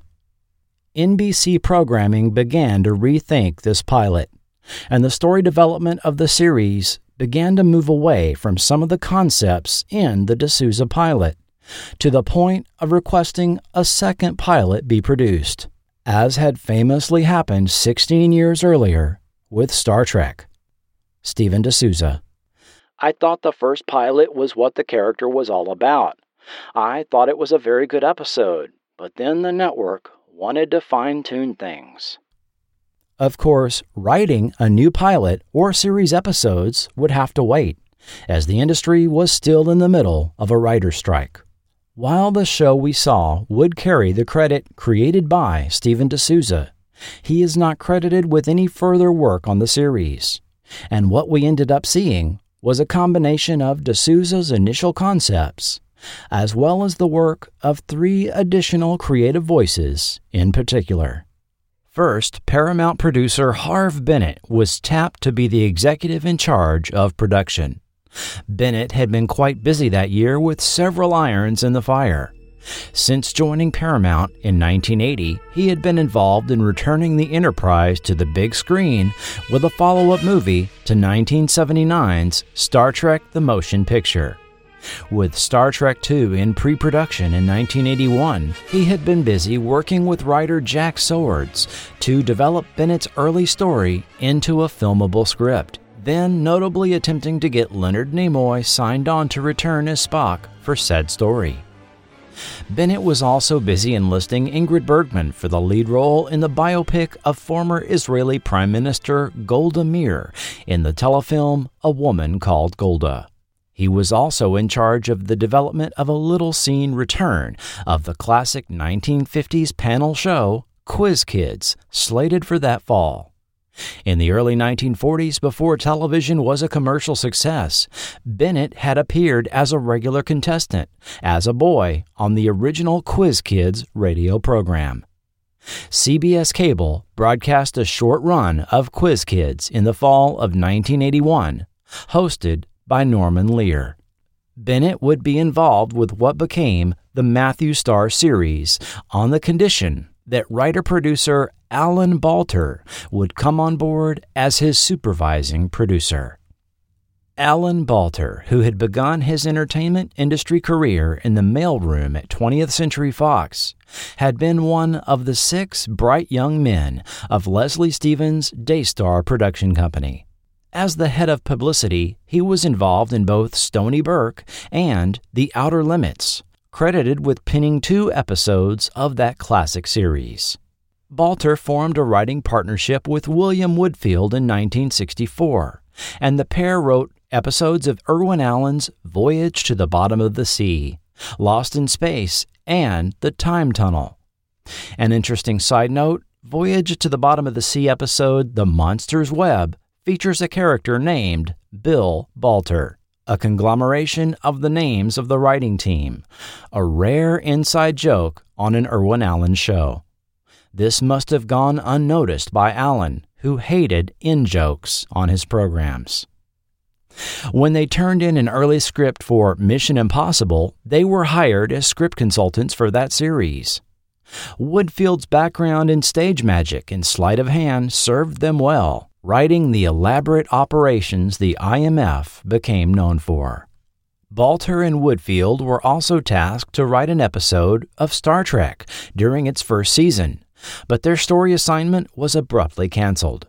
They did write and produce the 1971 ABC movie pilot Earth 2, which did not get picked up for series.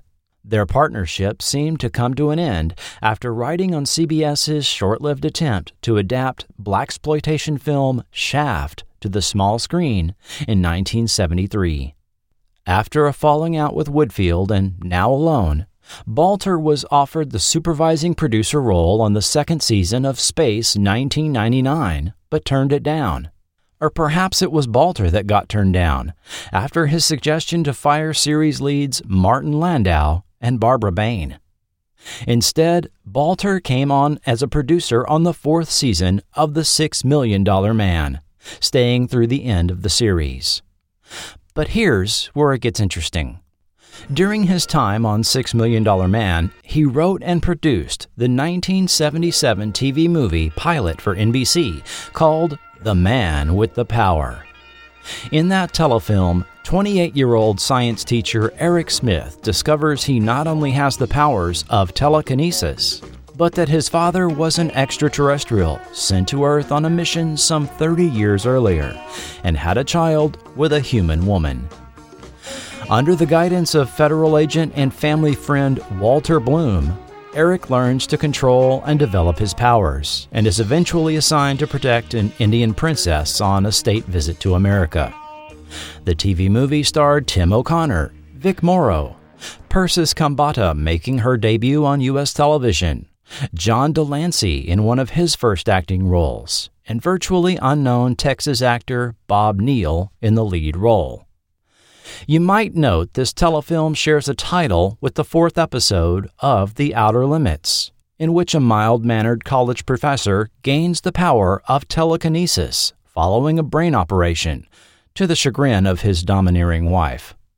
And of course, plot, thematic elements, as well as the rules by which Eric's telekinesis powers worked would later show up in Matthew Starr in just a few years. Closing out the 1970s, Balter worked as executive producer on the two Captain America TV movies for Universal and CBS. Although well-received, and crossover events were said to be in the works, with characters from CBS's other superhero series, The Incredible Hulk, The Amazing Spider-Man, and even other proposed heroes like Submariner. Development of any further Captain America movies or potential series were dropped. Why? Although the idea has been put forth that CBS was reluctant to develop any further comic book-related properties out of fear of being typecast as the superhero network, something even related in the early days of this podcast, my 2019 conversation with star Reb Brown revealed a different reason. During our informal conversation at a public appearance, he related that the license fee Marvel wanted to continue using the Captain America character jumped from a reasonable four figures to an incredible $50,000 per appearance. By contrast, the fee paid for the use of the Hulk character on his series was $2,500 per episode. This made any possible series for Captain America prohibitively expensive. And that is the reason we never saw the character again on CBS. After producing an early 1980 ABC TV movie, Alan Balter, having a known heart condition, left the stress of Hollywood and retired to Australia with his family. This brings us back to the summer of 1981, when Harve Bennett recruited Balter to return to LA to help develop Matthew Starr, write a revised pilot script, and serve as supervising producer of the series, now titled The Powers of David Starr. At the end of June, Lou Gossett Jr. was signed to the series in a recasting of the Max character, played by Gerald S. O'Loughlin in the D'Souza pilot. Gossett was an Emmy Award-winning actor for 1977's Roots, had been the lead in the extremely short-lived 1979 ABC medical drama The Lazarus Syndrome, and had just been seen on ABC's biopic Don't Look Back, the story of Leroy Satchel Paige. He also had just finished filming on the Paramount film An Officer and a Gentleman in Port Townsend, Washington, which would be released the following summer. Notably, however, Gossett had worked previously with Harve Bennett on episodes of The Mod Squad starting in 1968. With the writer's strike entering its final days in July, Peter Barton gave an interview with Starlog magazine, which gives us insight as to the series' concepts being developed at the time, even though the second pilot nor a single series script had yet been written. The program is based on a Superman-type story. My guardian, Max, and I come from another planet that is being consumed in a violent civil war. Since my parents are the king and queen of this world, they pack me off to Earth to grow up and return someday and help end their fight against the enemy forces. I don't want to put it into any one category because it's going to be exploring all directions. It's really a wide spectrum of fantasy, adventure, science fiction, drama. It's a mixture of them all together, just like life. Since Matthew Starr is in the 7 to 8 p.m. slot on Sundays, there's going to be some educational points in the shows, but they will be stated in such a way that everyone from the youngest child to the adults will get their own degree of understanding. Matthew and Max will be hooked into the Pentagon, where we'll be helping each other out on different projects. A lot will revolve on their study of UFOs. I'll be meeting up with the passengers of some of these ships in the form of other refugees from my home planet. Some of them will be on my side and sympathetic to the cause, while others will try to destroy me. The article also debunked the previous misunderstanding printed in Variety that the upcoming series was somehow a spin-off of series Here's Boomer. Confirmed NBC's plan to completely scrap the D'Souza pilot and start over, the involvement of Paramount's Harve Bennett, and the planned premiere date of December 6th. All details which had yet to be released to the public, although this issue would not hit newsstands until October. The Writers Guild of America strike ended on July 12th, and rewriting the pilot could officially begin, with this task undertaken by supervising producer Alan Balter. A few elements of the concept were reworked, and Lou Gossett would not simply replace O'Loughlin as Max, but now play a new character called Walter Shepard, a nod to the Walter Bloom character played by Tim O'Connor in Balter's The Man with the Power. Series writers could now be recruited, and with NBC placing an order for 12 additional episodes, writing assignments could be given out, giving the production just under 5 months to make the December 6th air date. On July 31st, it hit the press that the series had officially been given its fifth official title, The Powers of Matthew Starr, though this was not quite the end of the revolving title saga. On August 9th, Harve Bennett was publicly announced as the executive producer of the series. But on August 23rd, the next major setback of the series took place.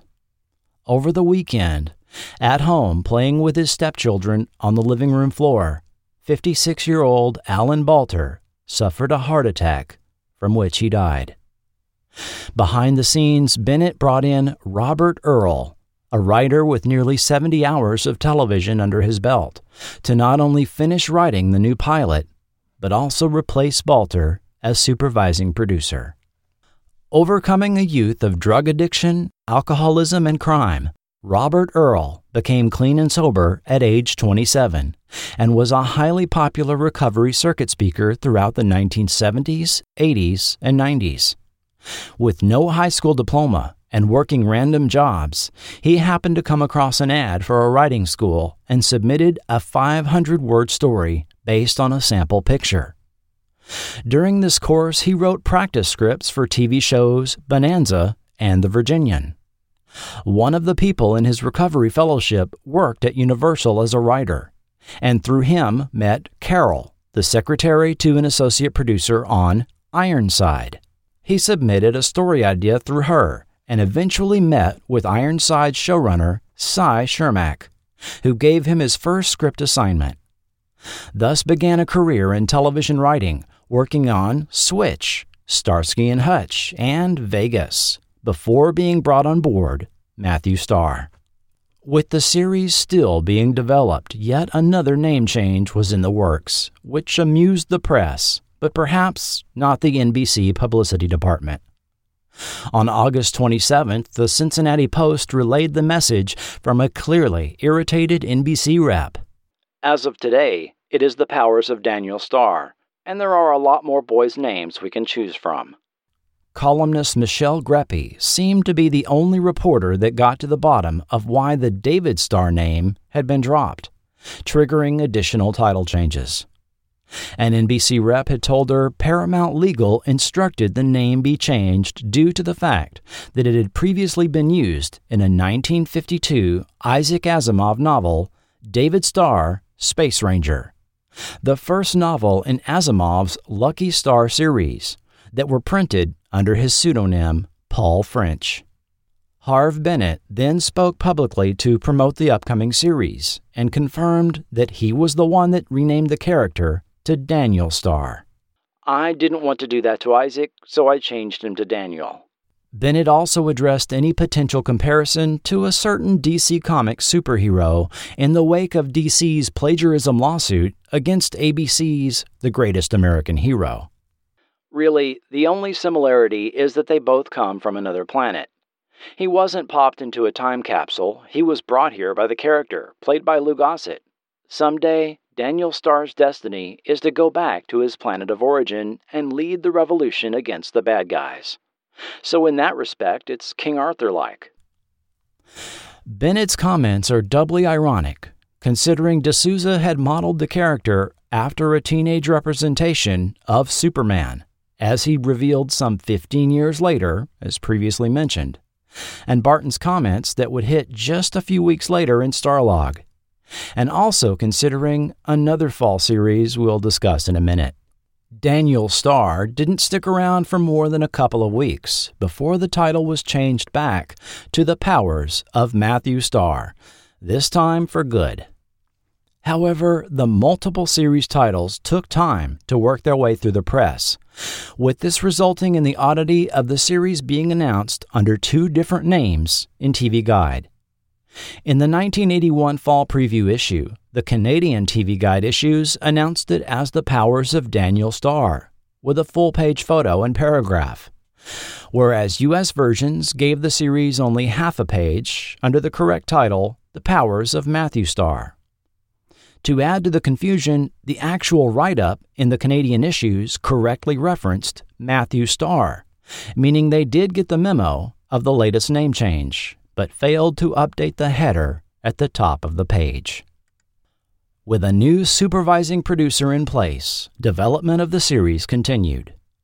The 3-month-long writer's strike had of course delayed not only Matthew Starr, but the fall TV season altogether for the second year in a row.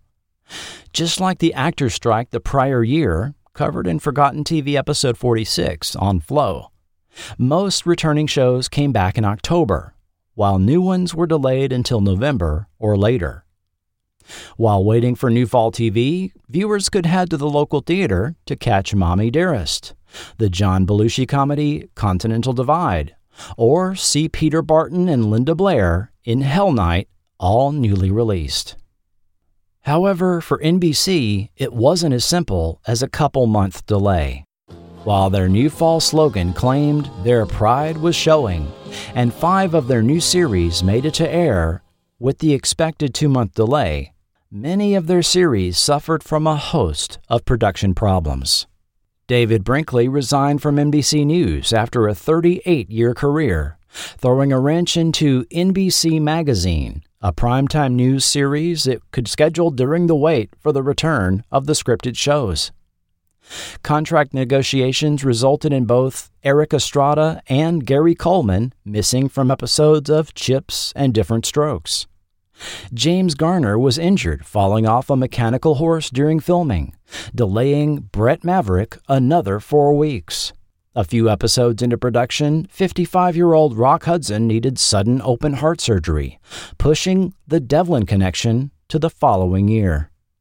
Cassian Company and One of the Boys were both pushed to mid-season due to production issues, and Chicago Story was delayed until March. And over at competing network CBS, one of their new fall series, their only new comedy that fall, was gaining traction for its constant comparisons to Matthew Starr.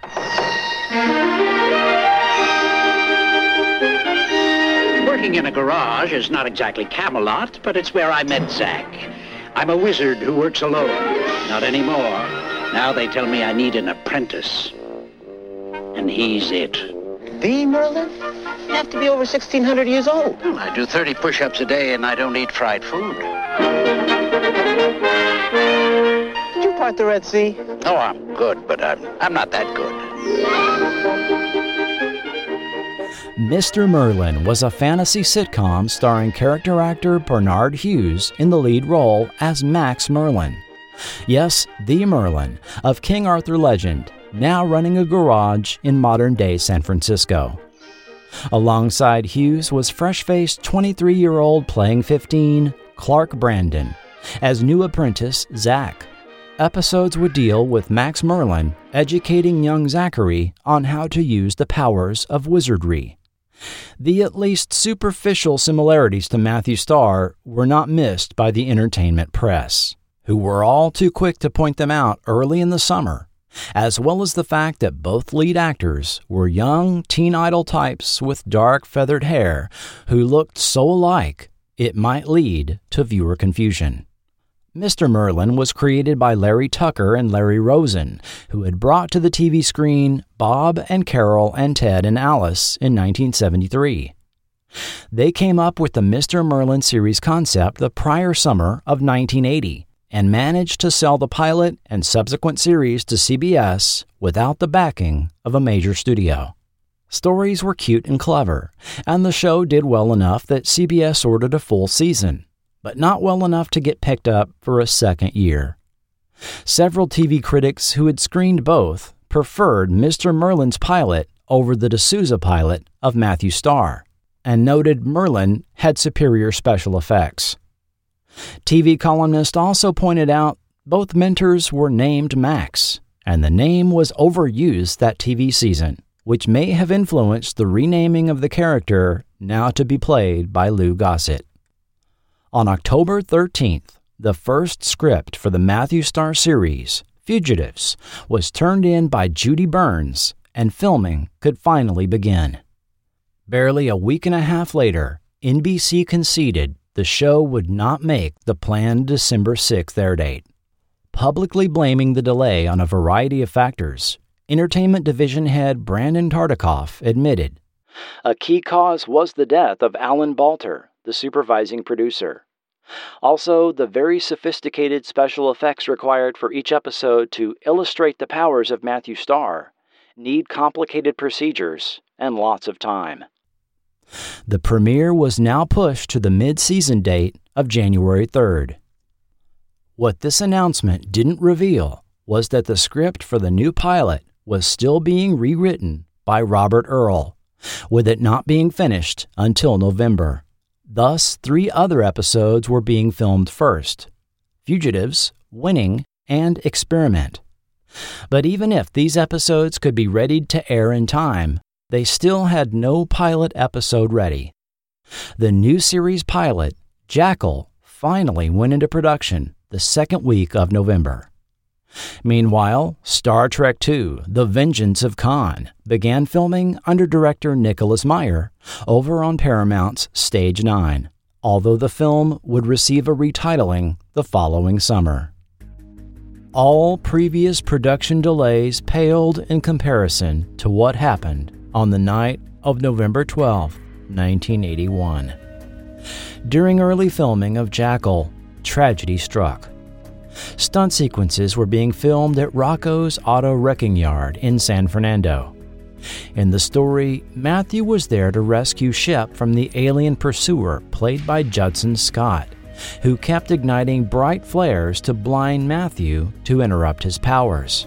Shep was tied to a chair, at risk of being crushed by falling cars while surrounded by the burning flares.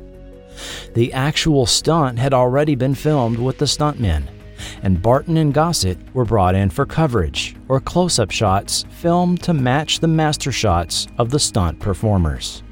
While dragging Gossett on the chair out of the middle of several burning flares, Barton tripped and fell backwards onto one of the pyrotechnic flares, and Gossett fell on top of Barton. Since Gossett had wisely insisted he not actually be tied to the chair, he was able to immediately roll off Barton, allowing Barton to roll off the flare.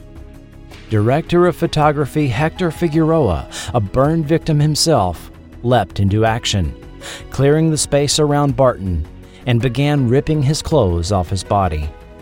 The actors were rushed to LA County's USC Medical Center's burn ward.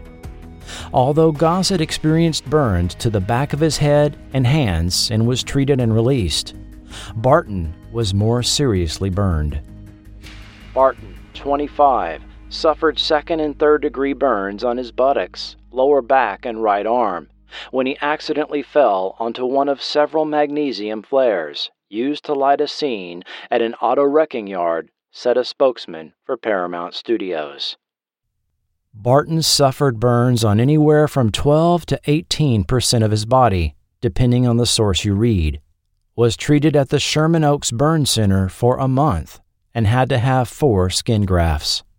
Even after being released, his injuries still were healing, and he wore pressure bandages into the following summer and retained permanent burn scars on his buttocks. During his hospital stay, members of the Matthew Star crew would visit, including executive producer Harve Bennett, which Barton commented on in the November 1982 issue of Starlog. He used to come up and visit me, and we wouldn't talk about the show. We'd just talk about our lives, and that's when I felt really close to Harve. When I got out, Star Trek II was still shooting, and I hardly saw him. The shot where Barton fell incredibly appears to have been used in the episode. The pyrotechnics used in the scene were magnesium flares, which burn very brightly at a hot temperature and will even burn underwater. Thus, water will not put out a magnesium fire, and sand or a dry fire extinguishing agent must be used. Magnesium flares were used in World War II, dropped from airplanes to illuminate bombing targets at night, and are used for defensive countermeasures as they will briefly burn hotter than the exhaust of an aircraft and distract heat-seeking weapons. The accident completely shut down production for 4 months. With any hope of making it to air that season now gone, the series was postponed until the 1982 fall TV season. In July 1982, just 8 months after the Matthew Star accident, the infamous helicopter crash on the set of Twilight Zone the movie took place, which killed actor Vic Morrow, 7-year-old Michael Den Le, and 6-year-old Renee Shin Yi Chin in a horrific stunt gone wrong. Whatever you may have heard about this case, the truth is far worse should you look into it. Then in August 1983, 10 crew members of ABC's The Fall Guy were injured when a runaway stunt car barreled into them in a stunt mishap. The crew had been working in the very same filming location at Indian Dunes Park, where the Twilight Zone helicopter tragedy took place 13 months earlier. These accidents brought new attention to the issue of the safety of actors and stunt performers on film sets, particularly those for television productions, where the scheduling is far tighter than on a feature film. Unlike films of the era, which typically had a shooting length of anywhere from 60 to 90 days, in addition to months of pre- and post-production, a weekly TV series might be shot in as little as a week, on a script finished only days earlier. At a 1983 symposium of the Directors Guild of America, Matthew Star unit production manager Blair Gilbert, who I will note was not the UPM on Jackal, who had also worked on Charlie's Angels and Heart to Heart, commented on the shooting schedules he experienced working on various television productions. What a nightmare for a director and a stunt coordinator to have to walk into a show and work on stunts with a coordinator who has had only 3 days to prepare. Then there's the usual last-minute casting of actors, meaning the stunt coordinator doesn't know who many of his stunt people will be until the last minute, because he has to match his people to the actors. It's not right, and it's dangerous. While I never found any mention of an investigation or legal proceedings regarding the Matthew Star accident, both Barton and episode director Ron Satloff have spoken regarding it. Satloff, veteran TV director of The Amazing Spider-Man, Salvage One, and Quincy M.E., recounted the incident for the 1996 Philip Garcia book science fiction television series. Peter was a young actor who was always trying to do something extra. That's why he got burned. He was trying to do more than he was asked to do, and that cost him. What Peter was instructed to do was come in and get to the chair and say dialogue. It was just a close-up. He didn't have to repeat any of the moves because the stunt had already been done. Basically, he just steps into the shot, says a few words to Lou, and starts making motions of moving the chair back, from which we'd cut to the stuntman doing all that. Instead of that, he leaned the chair back and he actually dragged it past the circle of flares. He tripped. He fell on one of the flares. Additionally, Barton recalled in a 1982 interview, "I ran in like it was life and death, trying to get really involved. On the one hand, the director was supposed to say cut, and he didn't. But I was supposed to stop anyway, and I didn't." Following Barton's 4 months of recovery, filming resumed for Jackal on March 9, 1982, as more than half of the episode still needed to be completed. Barton points out that not only can you see a difference in his physical appearance and hair length in scenes from that episode shot before the accident versus after, he also seemed to visibly age. "The event shifted me. Before the accident, I was 25 playing 16-year-olds. After the accident, I seemed weathered." With production now resumed to complete the initial episode order, the show faced yet another challenge to deal with. Lou Gossett Jr. was committed to the film Jaws 3 in Florida, with that production having started principal photography on March 1st. When Matthew Starr resumed filming on March 9th, the actor started filming the two productions on alternate days, as he told Jet magazine. "They would let me off 10 o'clock at night in Florida. I'd get on a plane and come to Los Angeles, and they would pick me up 5:30 in the morning. I'd do my series for 10 hours. Then I'd come home, sleep for 3 hours, and go back to Florida." 9 days following the resumption of filming for Matthew Starr, and 2.5 weeks into Jaws 3 filming, sheriff's deputies showed up the night of March 18th at the Malibu home Gossett shared with his girlfriend, Honey Ruffner, and their respective children, with a warrant resulting from allegations the couple had provided cocaine to their youngsters. He and Ruffner were arrested after less than a gram of cocaine was found in the home. Gossett was placed on bail and returned to work the following morning for filming, but obviously had to deal with the legal fallout from the arrest, as well as having his 7-year-old son in foster care for 5 weeks while the charges worked their way through the court system. While the couple did have to face felony possession charges, no evidence of child endangerment was ever found, and no charges relating to that were made. The claims of child endangerment turned out to have originated with Gossett's ex-wife. The possession charges were dismissed on the stipulation Gossett complete a 1-year drug program. Production on the remaining 8 Matthew Starr episodes continued until filming wrapped in late May 1982 without any further reported incident.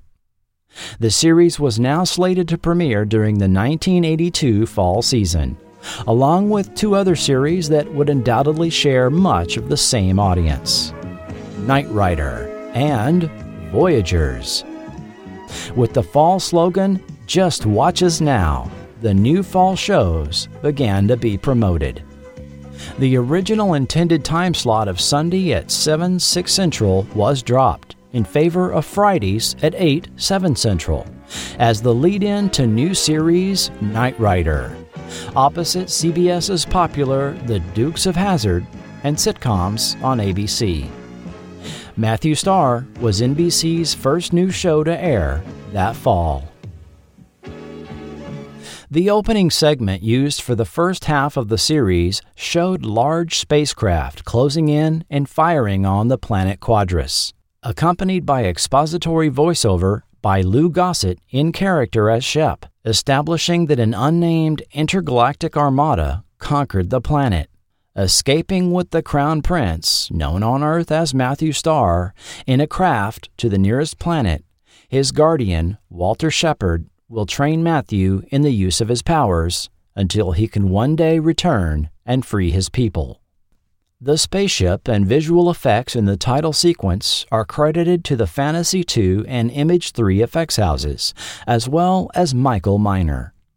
Fantasy II Film Effects was founded by effects master Gene Warren Jr., and their work would be seen on Gremlins, The Terminator, Aliens, Flight of the Navigator, and a seemingly endless list of films, down to the present, often working with filmmaker James Cameron.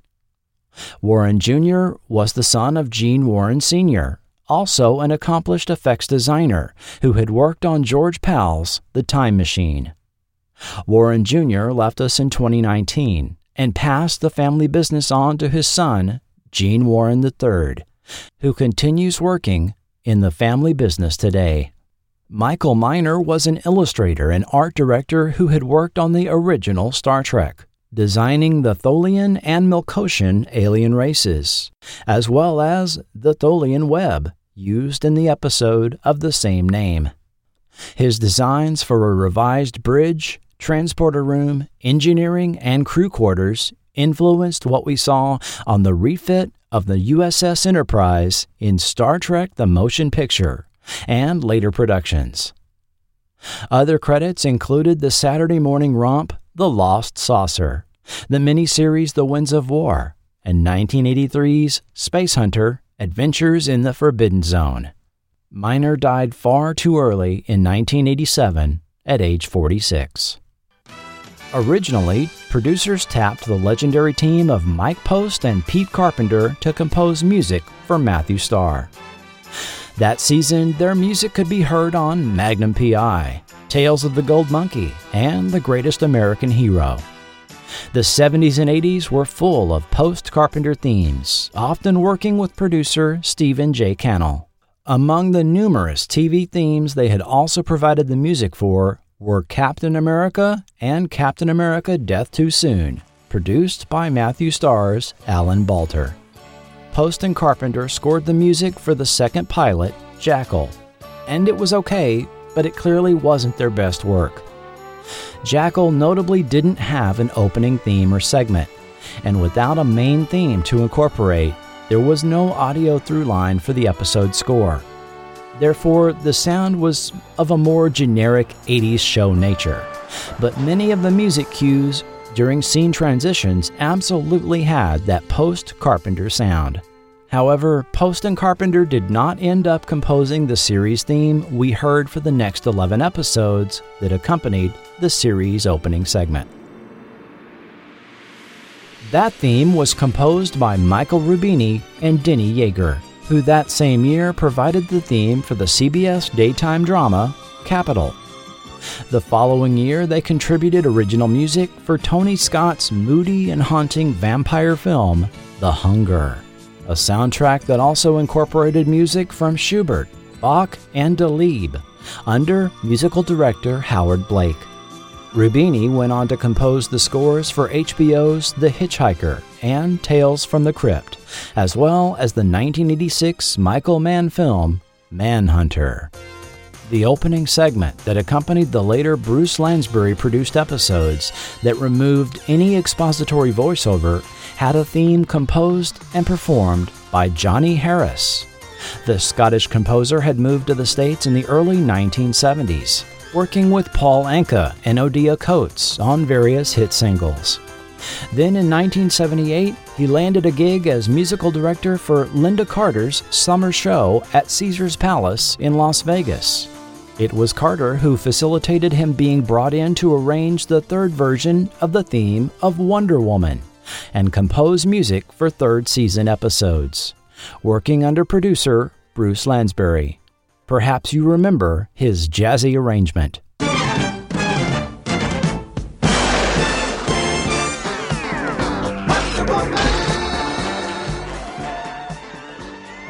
Lansbury then brought him in to provide music for Buck Rogers in the 25th Century, specifically the first 40 seconds of musical underscore that accompanies the William Conrad narration before the Stu Phillips theme kicks in, a theme that should be familiar to forgotten TV listeners.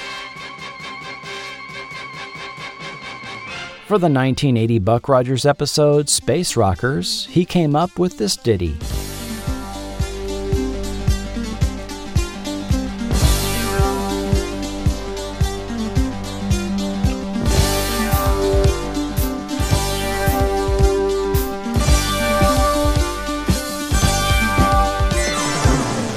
makes you want to pick up your light ropes and boogie.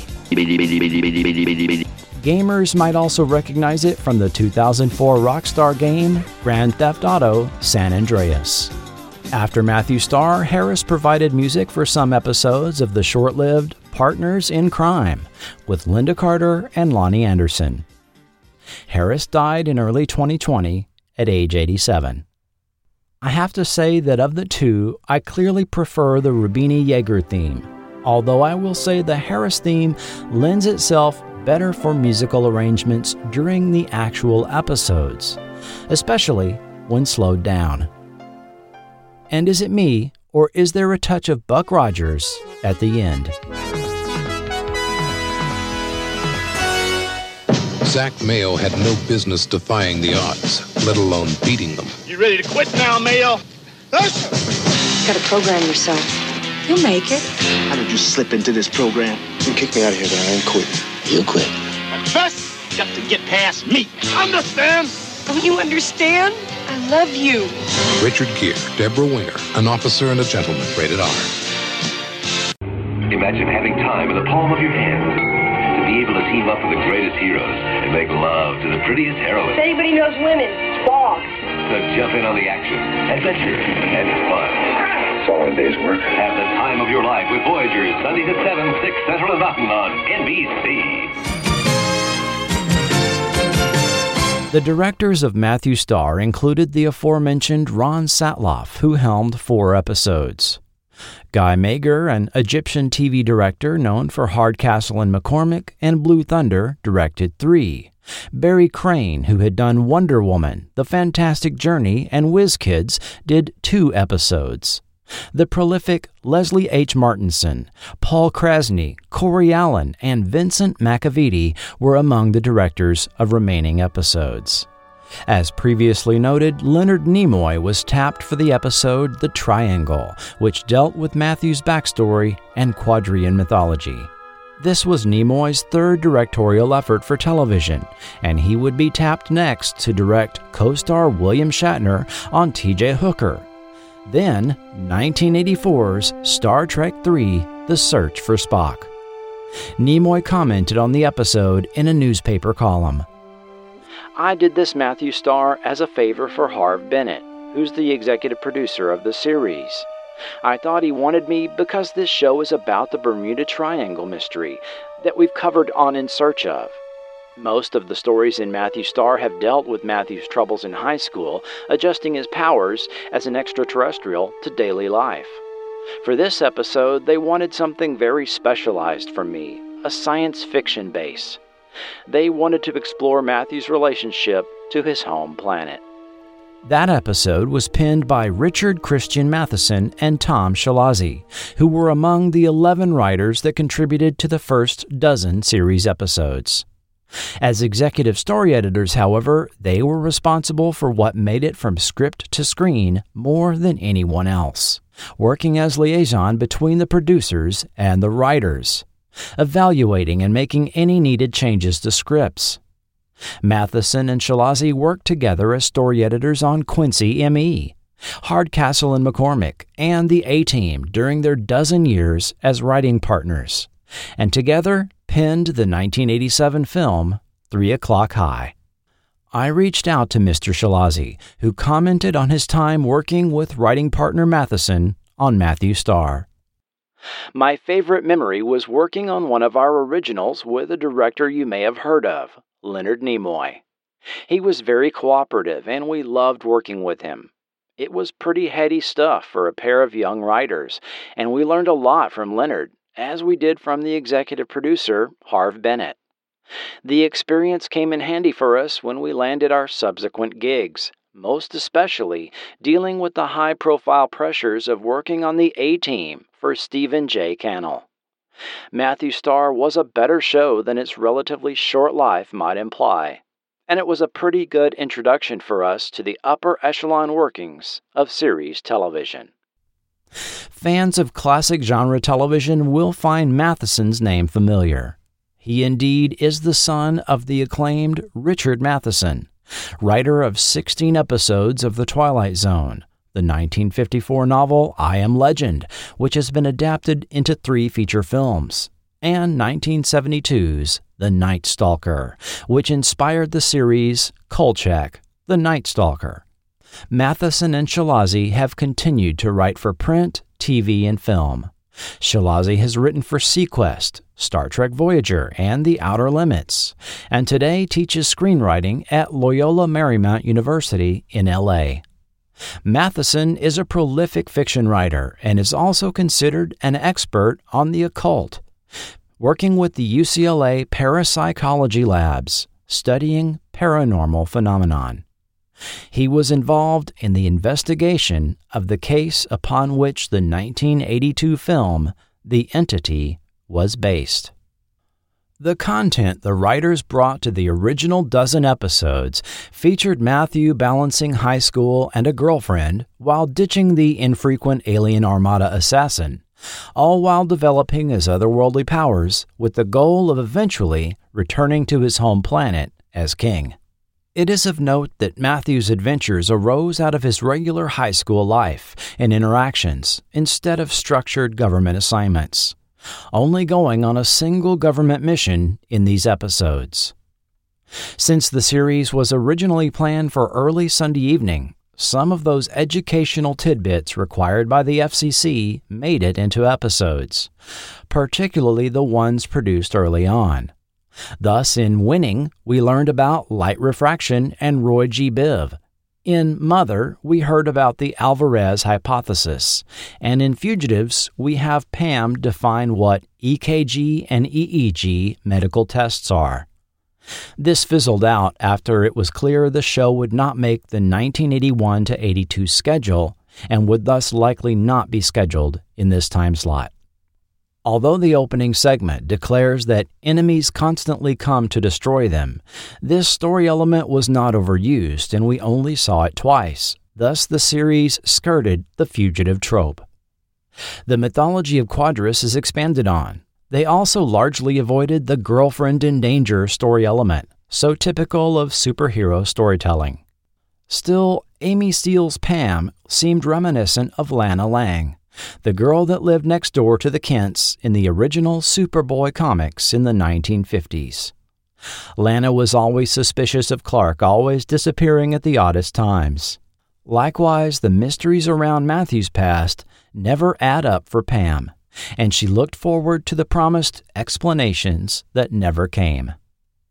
Filming for these first 12 episodes was done mostly on location in La Mirada, California.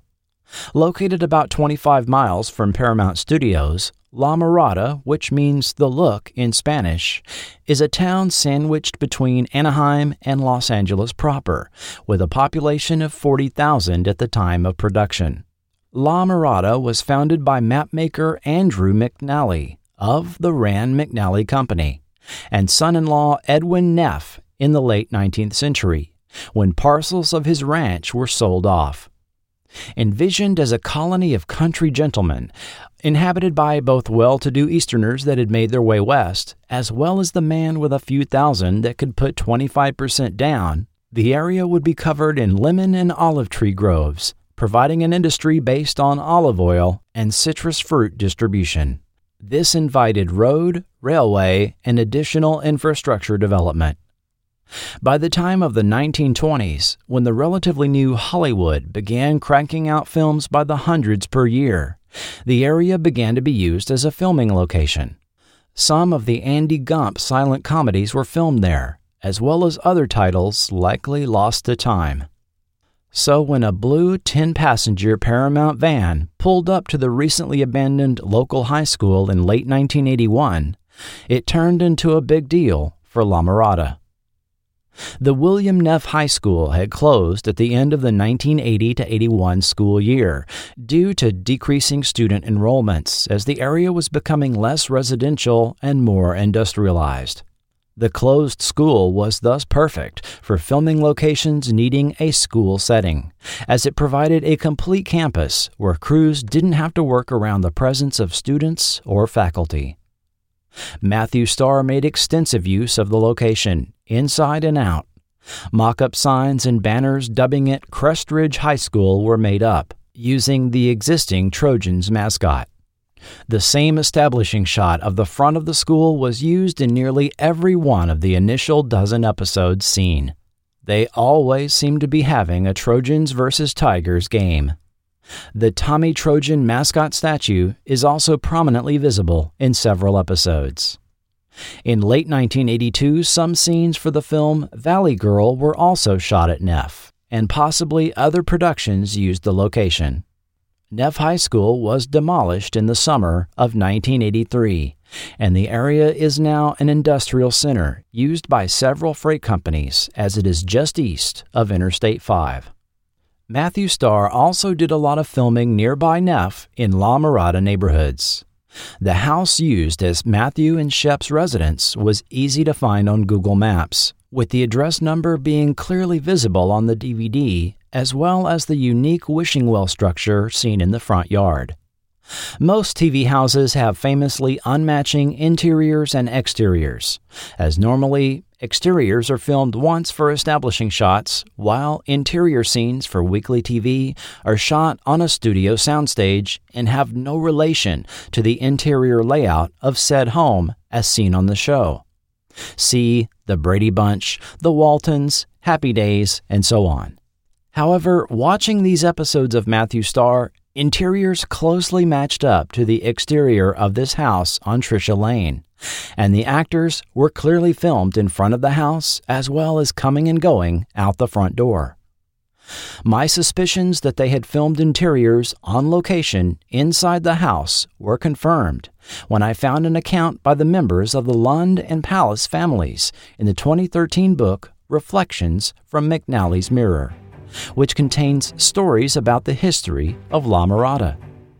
They relate how that blue Paramount van filled with location scouts parked across the street from the Lund home on Trisha Lane, explaining they were looking for a home to use as a filming location near the closed Neff High School a half-mile away. They asked if they could tour the property. Location scouts were impressed with the mid-century home's front yard, its large pink mimosa and pepper trees, as well as the spacious backyard. The Palace home directly across the street could be used as a staging and pass-through area, and production trailers could park in the alley behind it. On filming days, a crew of 100 people would show up at 6 a.m. Craft service tables would be set up in the driveway across the street, and the Lund and Palace families could partake in the well-appointed spread of food.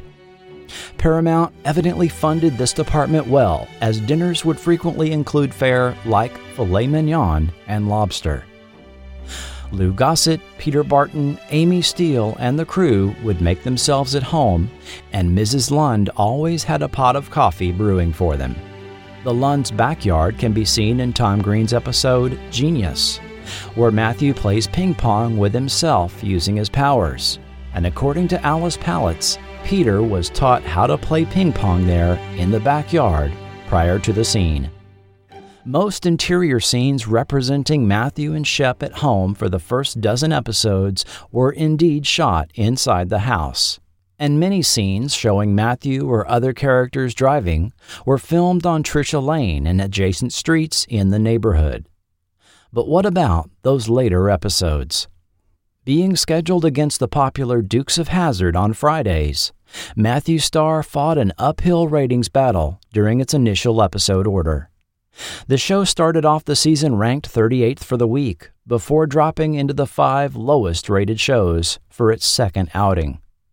It finished 1982 as 67th out of 73 shows on television, with the Duke Boys much higher on that list as number 33. Normally, this is the territory of almost certain cancellation, but keeping Matthew Starr must have been the best available option to NBC, considering the fact that production delays had reduced the number of mid-season replacement possibilities.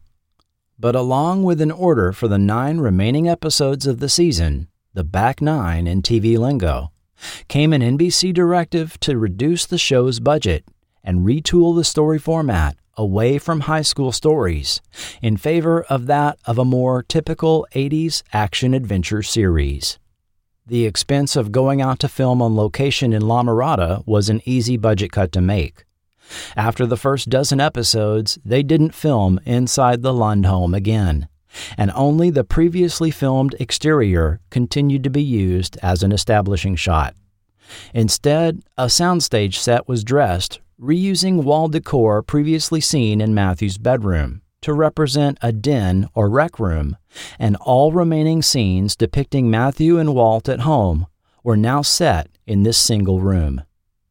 Neff High School was used only once at the beginning of the back nine episodes and never seen again. More concerning, however, was the significant change in story format for the show.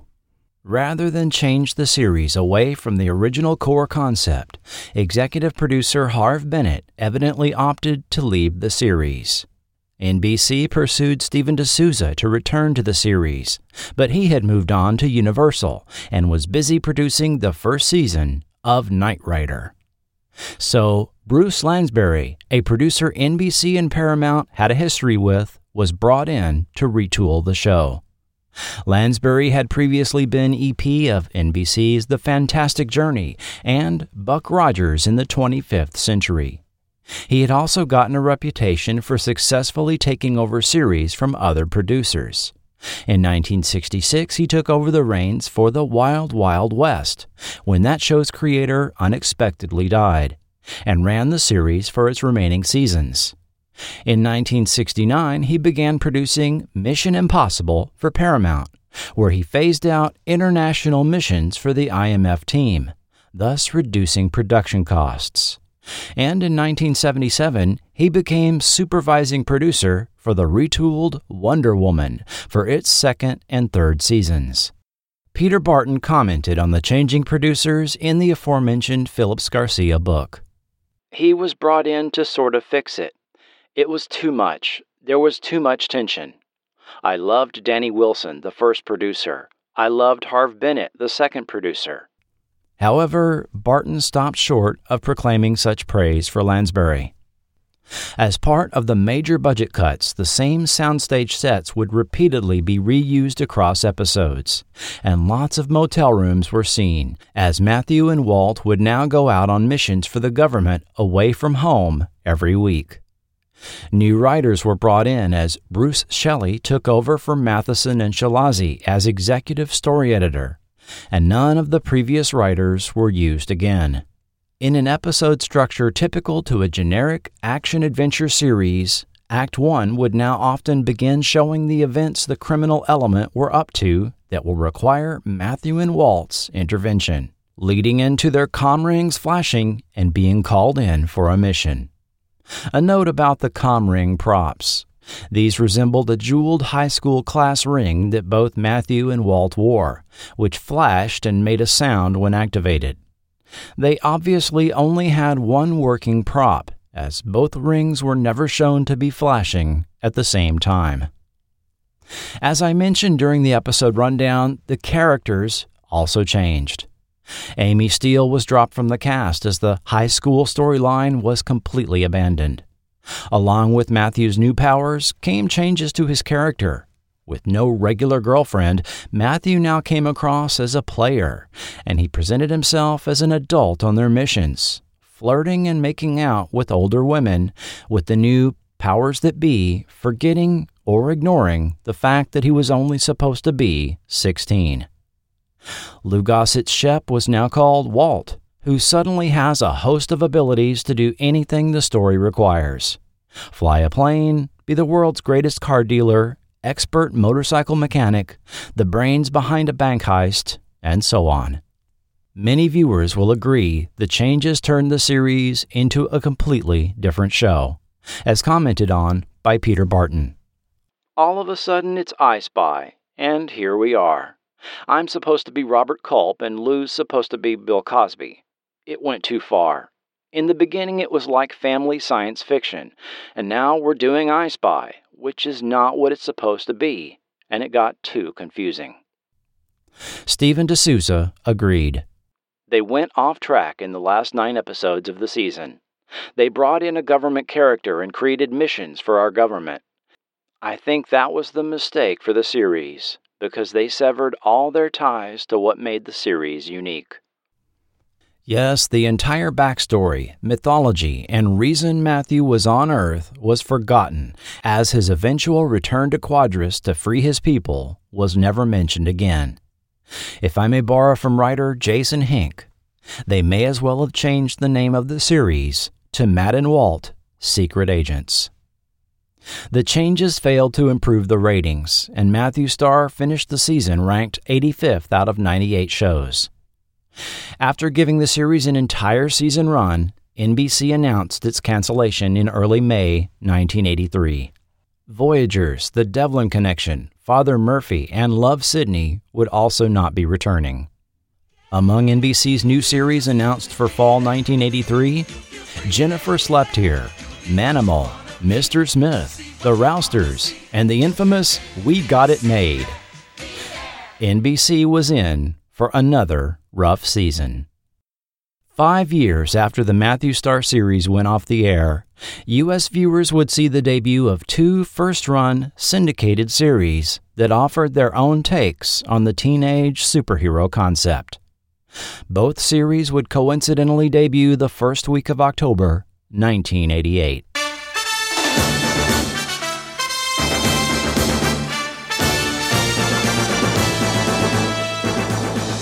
First, DC's primary comic hero would return to weekly television for the first time in 30 years, albeit in a younger form. Superboy, brought to the screen by producers Alexander and Ilya Salkind, hit RTVs the week of October 3rd, distributed by Viacom. The Salkinds had previously produced the first three Superman films, as well as 1984's Supergirl. The series was part of the 50th anniversary celebration of the Superman character that year. Unable to develop a Superman series, having sold their rights to the Superman character in 1985 to Golan Globus, the Salkinds retained the rights to Superboy and other related characters and settled for the next best thing. Established separate from both their own movie series as well as comic book continuity, which had erased the Superboy character with John Byrne's Man of Steel reboot, the series harked back to the earlier Silver Age, when the Superboy comics explored Superman's younger days in Smallville, Kansas. The series presented an updated Clark Kent, Lana Lang, and Lex Luthor attending Schuster University in present-day 1988, and the introduction of Superboy to the world. Early episodes were rough, low budget, and suffered from being shown out of production order. When renewed for a second season, John Haynes Newton was replaced with 30-year-old actor Gerard Christopher in the lead role, and Sherman Howard was brought in to play Lex Luthor, a vast improvement over Scott James Wells. Stacy Haiduk portrayed Lana Lang throughout Superboy's 4 seasons. For the 3rd season, most of the behind-the-scenes crew was changed, as was the story format, with Clark and Lois now interning at the Bureau for Extranormal Matters that investigated paranormal and extraterrestrial activities. This interestingly predates the X-Files by 3 years. The series was, well, comic booky and uneven, with director David Nutter partially attributing this to the difficulty of writing for the 30-minute format. But some interesting stories were presented, and several established comic book writers wrote for the series, such as Mike Carlin, Carrie Bates, and Denny O'Neil. Production values and writing also greatly improved over the course of the series. While there seem to be critics of both Newton and Christopher, Haiduk and Howard are generally praised as the standout acting performances for the show. The series became quite popular, becoming the #1 first-run half-hour in U.S. syndication, seen in 92% of the U.S. However, a legal battle between Viacom, Warner Brothers, and the Salkinds oddly kept the show from being rerun on American television. Superboy showed us what a teenage superhero show looked like, played broadly and including the traditional superhero tropes. This is better than my imagination. This is more than a dream come true. Without the slightest bit of hesitation, I knew what I was meant to do.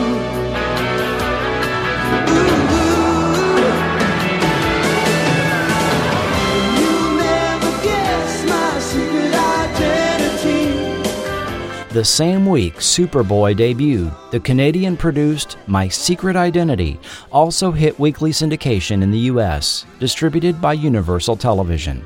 Created by writer-producers Brian Levant and Fred Fox Jr., the target audience for the 30-minute lighthearted adventure was clear, as it was co-produced by Scholastic Films and aired in many U.S. markets on Saturdays in a daytime programming block, often alongside shows like Superboy and Out of This World.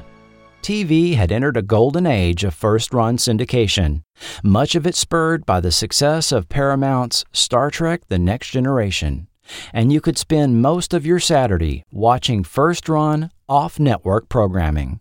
The Munsters Today, War of the Worlds, Freddy's Nightmares, Monsters, Friday the 13th the series, and so on. Many students might recall first hearing about the show at school, via Scholastic News, or picking up the paperback adaptation.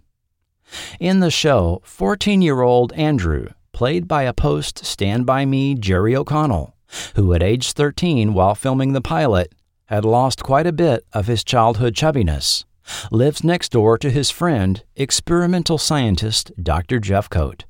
One day, Andrew is struck by a gamma-ray beam in Jeffcoat's lab, and develops the superpowers of invulnerability, super speed, and the ability to levitate.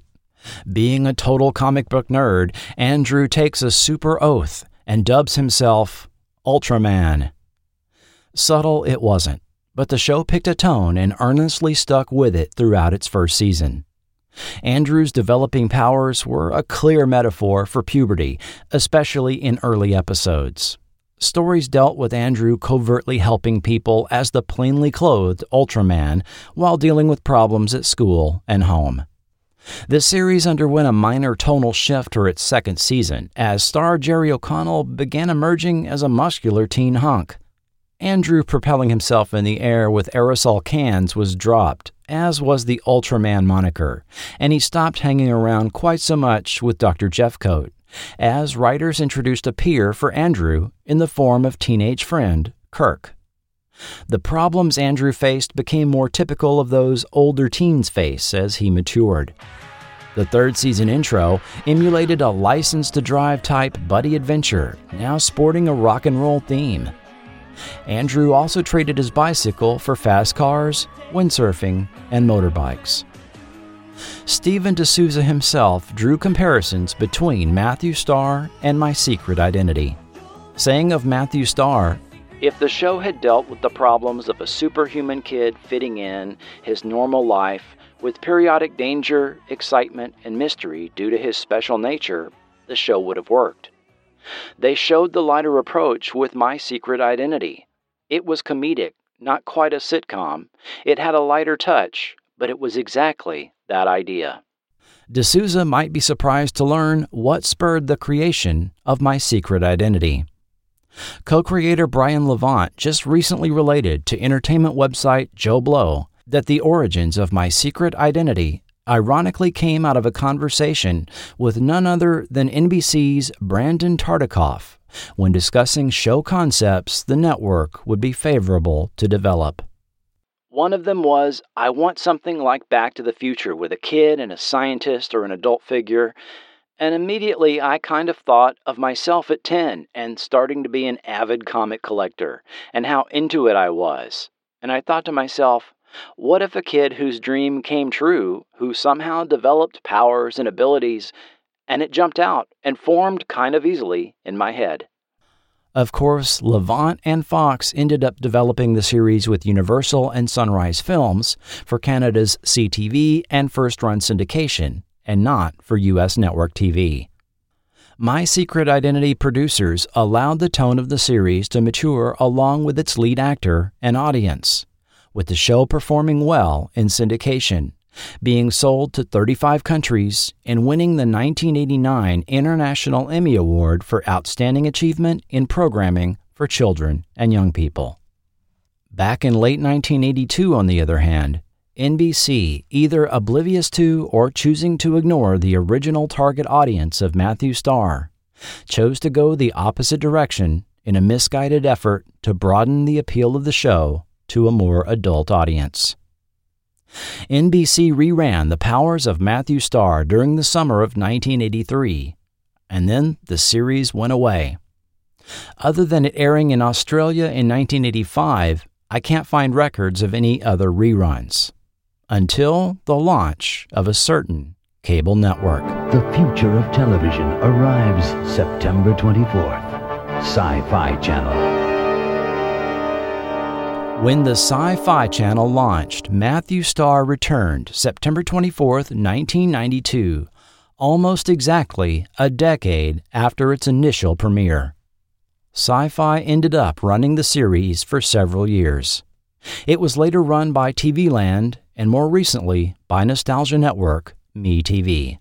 Unfortunately, the series is not fondly remembered by everyone. In 2002, TV Guide named it 22nd on their list of the 50 worst TV shows of all time. By their ranking, that made it worse than Supertrain, Pink Lady and Jeff, 1992's Whoops, and 1972's Me and the Chimp. We've talked about this list before. Aftermath, Hello Larry, and Manimal make the top 15. Still, a few years ago, Matthew Starr was released on DVD in its entirety by boutique studio VEI, the same studio that released Angie, The Immortal, The Bad News Bears, as well as classic established hits like Baywatch and Cagney and Lacey. It is still in print at time of this recording, available as either a standalone release or as part of a 6 sci-fi TV series collection that also includes the 1970 series The Immortal. To cap off our Matthew Starr timeline, I present this oddity. In 2017, noted speculative fiction writer Harlan Ellison's authorized biography A Lit Fuse was released. We've talked about Harlan Ellison before. You might recall Ellison and writing partner Ben Bova sued ABC and Paramount Pictures in 1980 over the origins of the series Future Cop, which is thoroughly discussed in podcast episode 31. At a time when no writer had ever successfully sued a Hollywood studio over plagiarism, Ellison and Bova won a landmark judgment against the defendants, with a jury finding the series infringed on the Brillo teleplay the pair had previously shopped to ABC. In Chapter 8 of A Lit Fuse, you can read this account. Shortly after the Brillo settlement, Ellison had another cause to go up against Paramount. His pilot script for The Other Place, which he had written for Universal, turned up at Paramount. This was a lawsuit I didn't have to bring, he says. It was a fantasy for which I wrote the pilot and the show Bible. It was never published until Fantagraphics magazine published my treatment.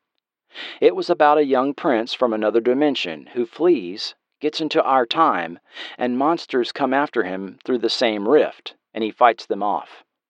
This was not time travel, this was dimensional travel. Paramount ripped it off shortly after I had won the Brillo suit. I saw one episode of it. I called my attorney. He called over to Paramount and sent the evidence. The attorney at Paramount was a sensational guy, John Davies. He called back and said, "How much do you want?" They settled immediately for a high five, low six-figure lawsuit. Never made any noise about it. The series was The Powers of Matthew Starr, created by Stephen E. D'Souza, that ran from 1982 to 1983. End quote. I obtained a copy of The Other Place and can't determine any real similarities between Ellison's busy and complex fantasy story to what we saw on Matthew Starr. Repeated attempts to contact Stephen D'Souza for this podcast were unsuccessful. I'll note this was hardly the end of Harlan Ellison's legal accusations. Ellison asserted that James Cameron's 1984 film The Terminator had been adapted from Soldier, his 1964 episode of The Outer Limits. A credit line now appears on the Terminator films, acknowledging the works of Harlan Ellison. In 2011, he sued the makers of the Andrew Niccol film In Time, seeking an injunction against its release, with the claim it was based on his 1965 short story, Repent, Harlequin, Said the TikTok Man. The matter was dropped after Ellison actually screened the film. Ellison even sued an individual for posting some of his stories on a Usenet news group back in 2000, along with AOL for providing access to said news group. The individual settled for $3,600, but the much more legally complex case with AOL drug on for 4 years. Then there was the time Ellison mailed one of his publishers 213 bricks, postage due, followed by a dead gopher he killed in his backyard with a .22. He was a unique individual. Peter Barton, at the height of his Matthew Star popularity, was receiving up to 10,000 fan letters a week. However, he didn't seem to let his TV fame go to his head. He reportedly was frugal with his TV earnings, driving a beater car around LA, living in a modest one-bedroom apartment, and investing his acting money in T-bills. When the series ended and no work was on the horizon, he considered giving up acting, as he told writer Peter Brack for his book Crystal Lake Memories. By the end of '83, it had all dried up. That whole experience, I was going up and down, like on a roller coaster. I was on such an incredible high, no drugs, just high, that when I came out the other side, I crashed. That's when I wanted to give up acting, and that's when the final chapter came along. I was like, I really don't want to do Friday the 13th. Eventually, I only did it because of Amy Steele. She talked me into it, and I thought it was really cool because it was the final chapter. In my mind, I thought, oh, I'll be in the last one. That's kind of cool. These things are famous. Little did I know. Yes, Barton returned to the world of horror in 1984's Friday the 13th, The Final Chapter, which turned out to be far from the final film in that franchise. Andy continued working in TV, and in 1988 was cast as Dr. Scott Granger on the CBS daytime drama The Young and the Restless, appearing in nearly 200 episodes in a 5-year story arc. In 1994, he again landed a series lead role in the lighthearted CBS police drama Burke's Law, a revival of the mid-1960s series of the same name, with Barton playing the son of the original police chief, Amos Burke, co-starring alongside Gene Barry. Burke's Law lasted 2 brief seasons. In 1997, he joined the cast of new NBC daytime drama Sunset Beach, which ran for 2 years, and he returned to appear again on The Young and the Restless in 2005. But at some point, the phone just stopped ringing and acting roles dried up. However, in 2012, he had an unexpected development in his life when he received a letter in the mail from an Illinois lawyer that he initially was convinced was a scam. The letter named both he and fellow actor Kevin Brophy, who recall had acted with Barton in 1981's Hell Night, as the beneficiaries of the estate of an Illinois man neither actor had ever met. When 71-year-old Ray Folk of Lincoln, Illinois died, his will was discovered to have left $5,000 to the Anti-Cruelty Society of Chicago, an animal welfare charity. But the next line in the will was the one that even left Mr. Folk's executor scratching his head.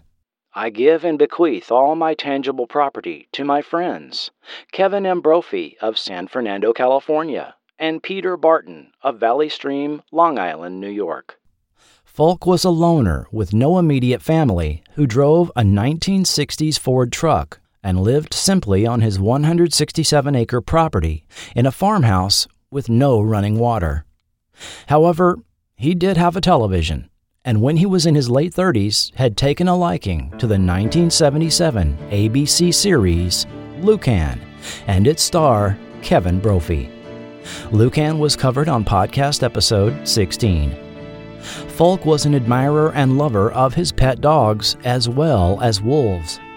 He wrote essays about wolves and kept a collection of pictures and posters of them. A passage in one of his many diaries called wolves the most maligned, least understood animal that shares my same distrust of humanity. Mr. Falk kept a scrapbook of Lucan with TV guide clippings from each original airing, creating his own episode guide along with print ads, newspaper articles, handwritten essays about the show, and a Lucan poster that evidently had been on his wall for some 35 years. The scrapbook had a section dedicated to Kevin Brophy, complete with the autographed photo of the star the production had sent him back in 1979 when he wrote to the actor. Falk's connection to Peter Barton was not initially as evident, but he clearly also felt a connection to Matthew Star, a series that came on the air the year after his mother's death. Falk, in his early 40s, had written at length about Matthew Starr's powers in his diaries and essays. Peter Barton told Jamie Colby of Fox Business, "I started reading these letters and wow, this guy is talking about astral projecting. He's talking about things that my character did. It's like he was searching and he saw Matthew Starr and he went, oh my God, I think he was a really smart guy who kinda built a cage around himself and couldn't get out." Ray Falk's estate ended up amounting to $1.3 million, split between the two actors. Barton and Brophy both visited Lincoln and hosted a fundraiser for Mr. Falk's favorite animal charity. Kevin Brophy, who rarely acted after the mid-'80s, lived a modest life and had become a doorman at the Hotel Bel Air in 1983, a job he kept for 27 years until the hotel closed for remodeling. 1 year after the inheritance, he was diagnosed with colorectal cancer, and the funds paid for the top medical care that saved his life. Today, Kevin Brophy is again a doorman, now at the swanky Lux Hotel on Rodeo Drive. The funds enabled Peter Barton to resolve a family living situation and be financially secure enough to retire from acting. As of a few years ago, Barton and Brophy were shopping their strange inheritance story to producers for potential development into a feature film with the working title, The Wild Man. In 1983, 3 days after the last regular Matthew Starr episode aired, Lou Gossett Jr. became the first African-American to win an Academy Award for Best Supporting Actor for An Officer and a Gentleman. Post-Matthew Starr, fans have enjoyed his appearances on films like Enemy Mine, the Iron Eagle series, Firewalker, and Toy Soldiers. In the late 1990s, however, after turning 60, his health deteriorated to the point he was told he had 6 months to live. In 2001, it was discovered his Malibu home had a serious infestation of toxic mold, impacting his health, but he was also forced to finally come to terms with his long-time cocaine habit, as well as alcoholism, in 2004. He checked into rehab and became a born-again Christian, living drug and alcohol-free ever since. He relates many of the details of his life in his autobiography, An Actor and a Gentleman, published in 2010. Today, the 85-year-old actor is a survivor of both prostate cancer and COVID-19 and is still working. He most recently has been seen on the HBO series Watchmen, as well as in quite a number of faith-based films and in the film 3 Months, now streaming on Paramount+. He is listed in the cast for an incredible 10 films, currently in various stages of production. In the 1983 fall season, Amy Steele starred in the cast of the NBC military drama For Love and Honor, which ran 13 episodes. She returned to the world of horror in 1986's April Fool's Day and continued to act in guest-starring roles on television. She reportedly auditioned for the role of Maggie O'Connell on the hit 90s series Northern Exposure, but the role went to Janine Turner. After only about 20 television roles throughout the 90s, Amy Steele changed course and became a marriage and family therapist with a practice in the greater LA area. Forever connected to the Friday the 13th franchise, she also makes time for fans at various horror conventions held across the country. Stephen D'Souza, who had written almost exclusively for television up to the time of Matthew Starr, wrote a string of motion pictures in the 1980s you may have heard of, including 48 Hours, Commando, The Running Man, as well as the mega hit Die Hard. His successful film writing streak continued into the 90s, and his films have earned over $2 billion at the box office. Robert Earl, following filming of the initial episode order, went on to produce the fantasy series Wizards and Warriors, which aired on rival network CBS as a mid-season replacement in early 1983, running concurrently with Matthew Starr. He also served as a creative consultant for Manimal. Earl left the entertainment industry, however, moving away from California and focusing more on his work as a speaker on the recovery circuit, writing 2 books about his personal journey. Robert Earl died in 2018 at age 82. Producers Harve Bennett and Bruce Lansbury have also left us in 2015 and 2017, respectively, having lived into their mid-80s. Superboy and My Secret Identity were hardly the last time we saw young heroes with incredible powers in popular entertainment. In 2001, Superman's formative teenage years were again explored in Smallville. Clark Kent was played by Tom Welling, with Kristen Kreuk as Lana Lang on the series, which lasted an incredible 10 seasons, with Welling being 34 by series end. While our entertainment has been rife with superheroes in the 21st century, several entertainment properties have also featured teenagers with the power of telekinesis. 2009's Push featured 2 teenage movers hiding from The Division, the agency that tracks and experiments on people with these abilities. In 2011, the Michael Bay-produced I Am Number 4 depicted a teenage alien named John Smith, sent to Earth along with 8 others, collectively called the Guard, to escape an invading force on their home planet. Protected by his guardian Henry, he attends high school and finds a girlfriend, but they must flee from assassins that are killing the Guard in numeric order. Instead of continuing to run, John chooses to stay and fight, using his otherworldly abilities, which include the powers of telekinesis and telepathy. And if you think that sounds quite similar to the premise of Matthew Starr, you're not alone.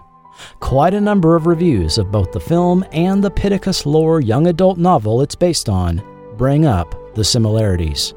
Pittacus lore is a pseudonym of writers Joby Hughes and James Frey, who was also producer of the 2016 series American Gothic. 2012's Chronicle, a found footage-type film, followed 3 Seattle teen boys coming to grips with their newly found telekinetic powers after coming into contact with a presumably alien artifact. It's all fun and games as their powers increase with use, and without giving away the end, one of them experiences that old Lord Acton standby, power tends to corrupt, and absolute power corrupts absolutely. I will note that this film presents telekinetic abilities pretty much exactly how my junior high friends and I conceived it to work, including giving the user the power of flight. And of course, this list wouldn't be complete without mentioning Eleven from Netflix's Stranger Things, now enjoying its 4th season. The powers of Matthew Starr now occupies a place of obscurity, likely relative to your age. With the show reaching its 40th anniversary this fall, people over 50 might recall the show, while most people younger than that age likely don't, unless they were a watcher of the Sci-Fi Channel in its early days. The Powers of Matthew Starr Facebook group, which was of help in the research of this podcast, only has 109 members. Many of the episodes found on YouTube have under 100 views each. Still, it would not shock me to one day hear of an attempt to revive this property. In an age where every media company now evidently has to have a streaming service, everything from Married with Children and Perfect Strangers to Night Court and Quantum Leap are being revived to fill them with content. But a 40-year-old low-rated Friday night show that lasted 1 season? If you think it's impossible, listen to this. Brian Levant and Fred Fox recently met with Jerry O'Connell and his agents regarding the revival of My Secret Identity. O'Connell was favorable to revisit the character, and reportedly the creators are still waiting to hear back from Universal Television. If there have been discussions to bring that back, nothing would surprise me at this point. Something tells me Peter Barton might even make himself available. And perhaps you'd like to see a new incarnation of Matthew Starr. I envision it something like this. Thanks to the sacrifice of his guardian Shep, Matthew Starr as Ehawk returned to the planet Quadris decades ago and freed his people. Now, with Quadris facing mysterious new threats, Matthew Starr and wife Pam train the next generation of royals to protect their planet. Now, where's that phone number for Paramount Television? Next time on Forgotten TV. Deep inside the forest is a door into another land. Here is our life and home. We are staying. It was the unexpected G-rated 1974 hit film that became a television phenomenon, indelibly inked into worldwide pop culture. Join me as we look at the life and times of Grizzly Adams. That's next time on Forgotten TV. There's a time we'll call our own, living free in harmony and majesty. Take me home, take me home. Did you know you can support Forgotten TV on Patreon or PayPal and get your own podcast feed? Exclusive content is found there, which includes Forgotten TV Supplemental, over 20 podcasts in addition to the ones in the main feed, which include full-length interviews with TV creators, additional documentaries, and my upcoming look at Dr. Albert Burke, a now virtually forgotten Yale academic and prominent television host that pioneered educational television on NBC before PBS even existed. This fascinating show will contain never-before-heard facts about the history of this individual, who had one of the longest-running educational TV shows in syndication before he vanished from the public eye. Won't you join us over on Patreon? The link is found right here in your podcast player. This episode was executive produced by Will Welton, Doc Pinko, and Joshua Driscoll, with producers Julio Capa, Mark Hadley, K.L. Young, Kenny Siegel, Ralph Carasillo, Trevor Pearson, and Ron. And of course, thanks to all who support at the $1 and $2 levels. Forgotten TV is not affiliated with or authorized by NBC, Paramount Television, CBS Television Distribution, VEI Entertainment, or any production company or network involved in the making of any TV show or film mentioned in this podcast. Links to Amazon are affiliate, and as an Amazon associate, Forgotten TV earns royalties from qualifying purchases made. The Powers of Matthew Starr is the copyright and property of Paramount Television, Daniel Wilson Productions, Harve Bennett Productions, Bruce Lansbury Productions, Limited, and possibly additional rights holders. Other series mentioned are the property of their respective copyright holders, and no infringement is intended. Audio clips included are for the purposes of historical context, review, commentary, and criticism only, and are not intended to infringe. All remaining _ music is used under license by Epidemic Sound. If you need music for your podcast or YouTube channel, check out Epidemic Sound. Link in the show notes. This podcast is copyright 2022 Forgotten TV Media. The views and opinions expressed by guests and quoted sources are their own and may not reflect the opinion of Forgotten TV Media, its sponsors, or patrons. This podcast is intended for entertainment purposes only. Information presented is based on a combination of first-hand personal accounts, period news media, books, and selected websites. While reasonable effort has been made to fact-check the information presented, Forgotten TV Media cannot guarantee the accuracy of every detail included and makes no representations or warranties for the content in this podcast and cannot be held liable for errors or omissions. and I'd like to thank the following YouTube channels for making some of those audio clips possible: Sierra Moon 131, Fishman, Soundtrack Search, Alphanumeric, 80s TV Fan, Retro Newfoundland, Robert C. 2009, Rebecca Decker, Where To This Time, Apotheon SAK, Memory Museum, Tharp Davenport, David Gideon, Dan F. 62465, Screen Blaster 13, Migno 65, Batman Robin Superman, WNY_VAD13, In Time OST, Blood Moon Productions, Sir Robbie Moncton, The Rap Sheet, Muswell, Lee Goldberg, HD Film Tributes, Yellow Token, Antal Andrus, Stranger Things, Movie and Video Game TV Spots. Special thanks to Tom Green, David Karen, Tom Shalazi, Jeffrey Scott, and Bob Neal. Additional research by Jason Hink, James Carter of StarringTheComputer.com, Joe Stuber of the Comic Book Central Podcast, and Ray Caspio and Paul K. Bisson of Satin Tights, a Wonder Woman podcast, as well as the gang at William Neff High School Alumni Facebook group that shared details: Natalie Garcia, Dennis Murphy, Tom J. Cox, Tanya Clark, Sabrina Goodson, Tracy Painter, and Sherry Morton. Also thanks to the members at the Powers of Matthew Starr Facebook group.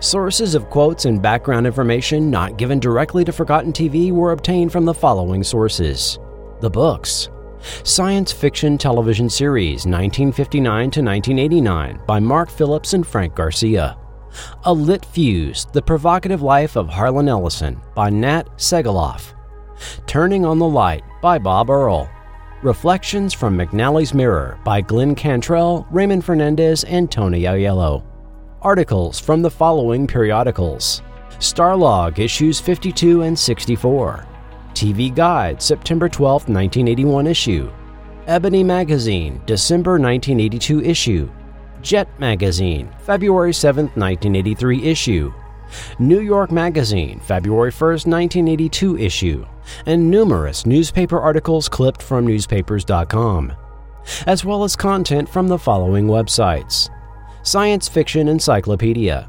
Sci-Fi History, Tombs of Kobol, Shock Cinema Magazine, The Astounding Bee Monster Archive, 80s Talk, Branded in the 80s, TV Party, Friday the 13th Films, Christianity Today, The Today Show. Thank you for listening. Be sure and bookmark forgotten.tv for all content and links to social media sites. I am your writer, producer, and host, Chris Cooling, and this has been Forgotten TV.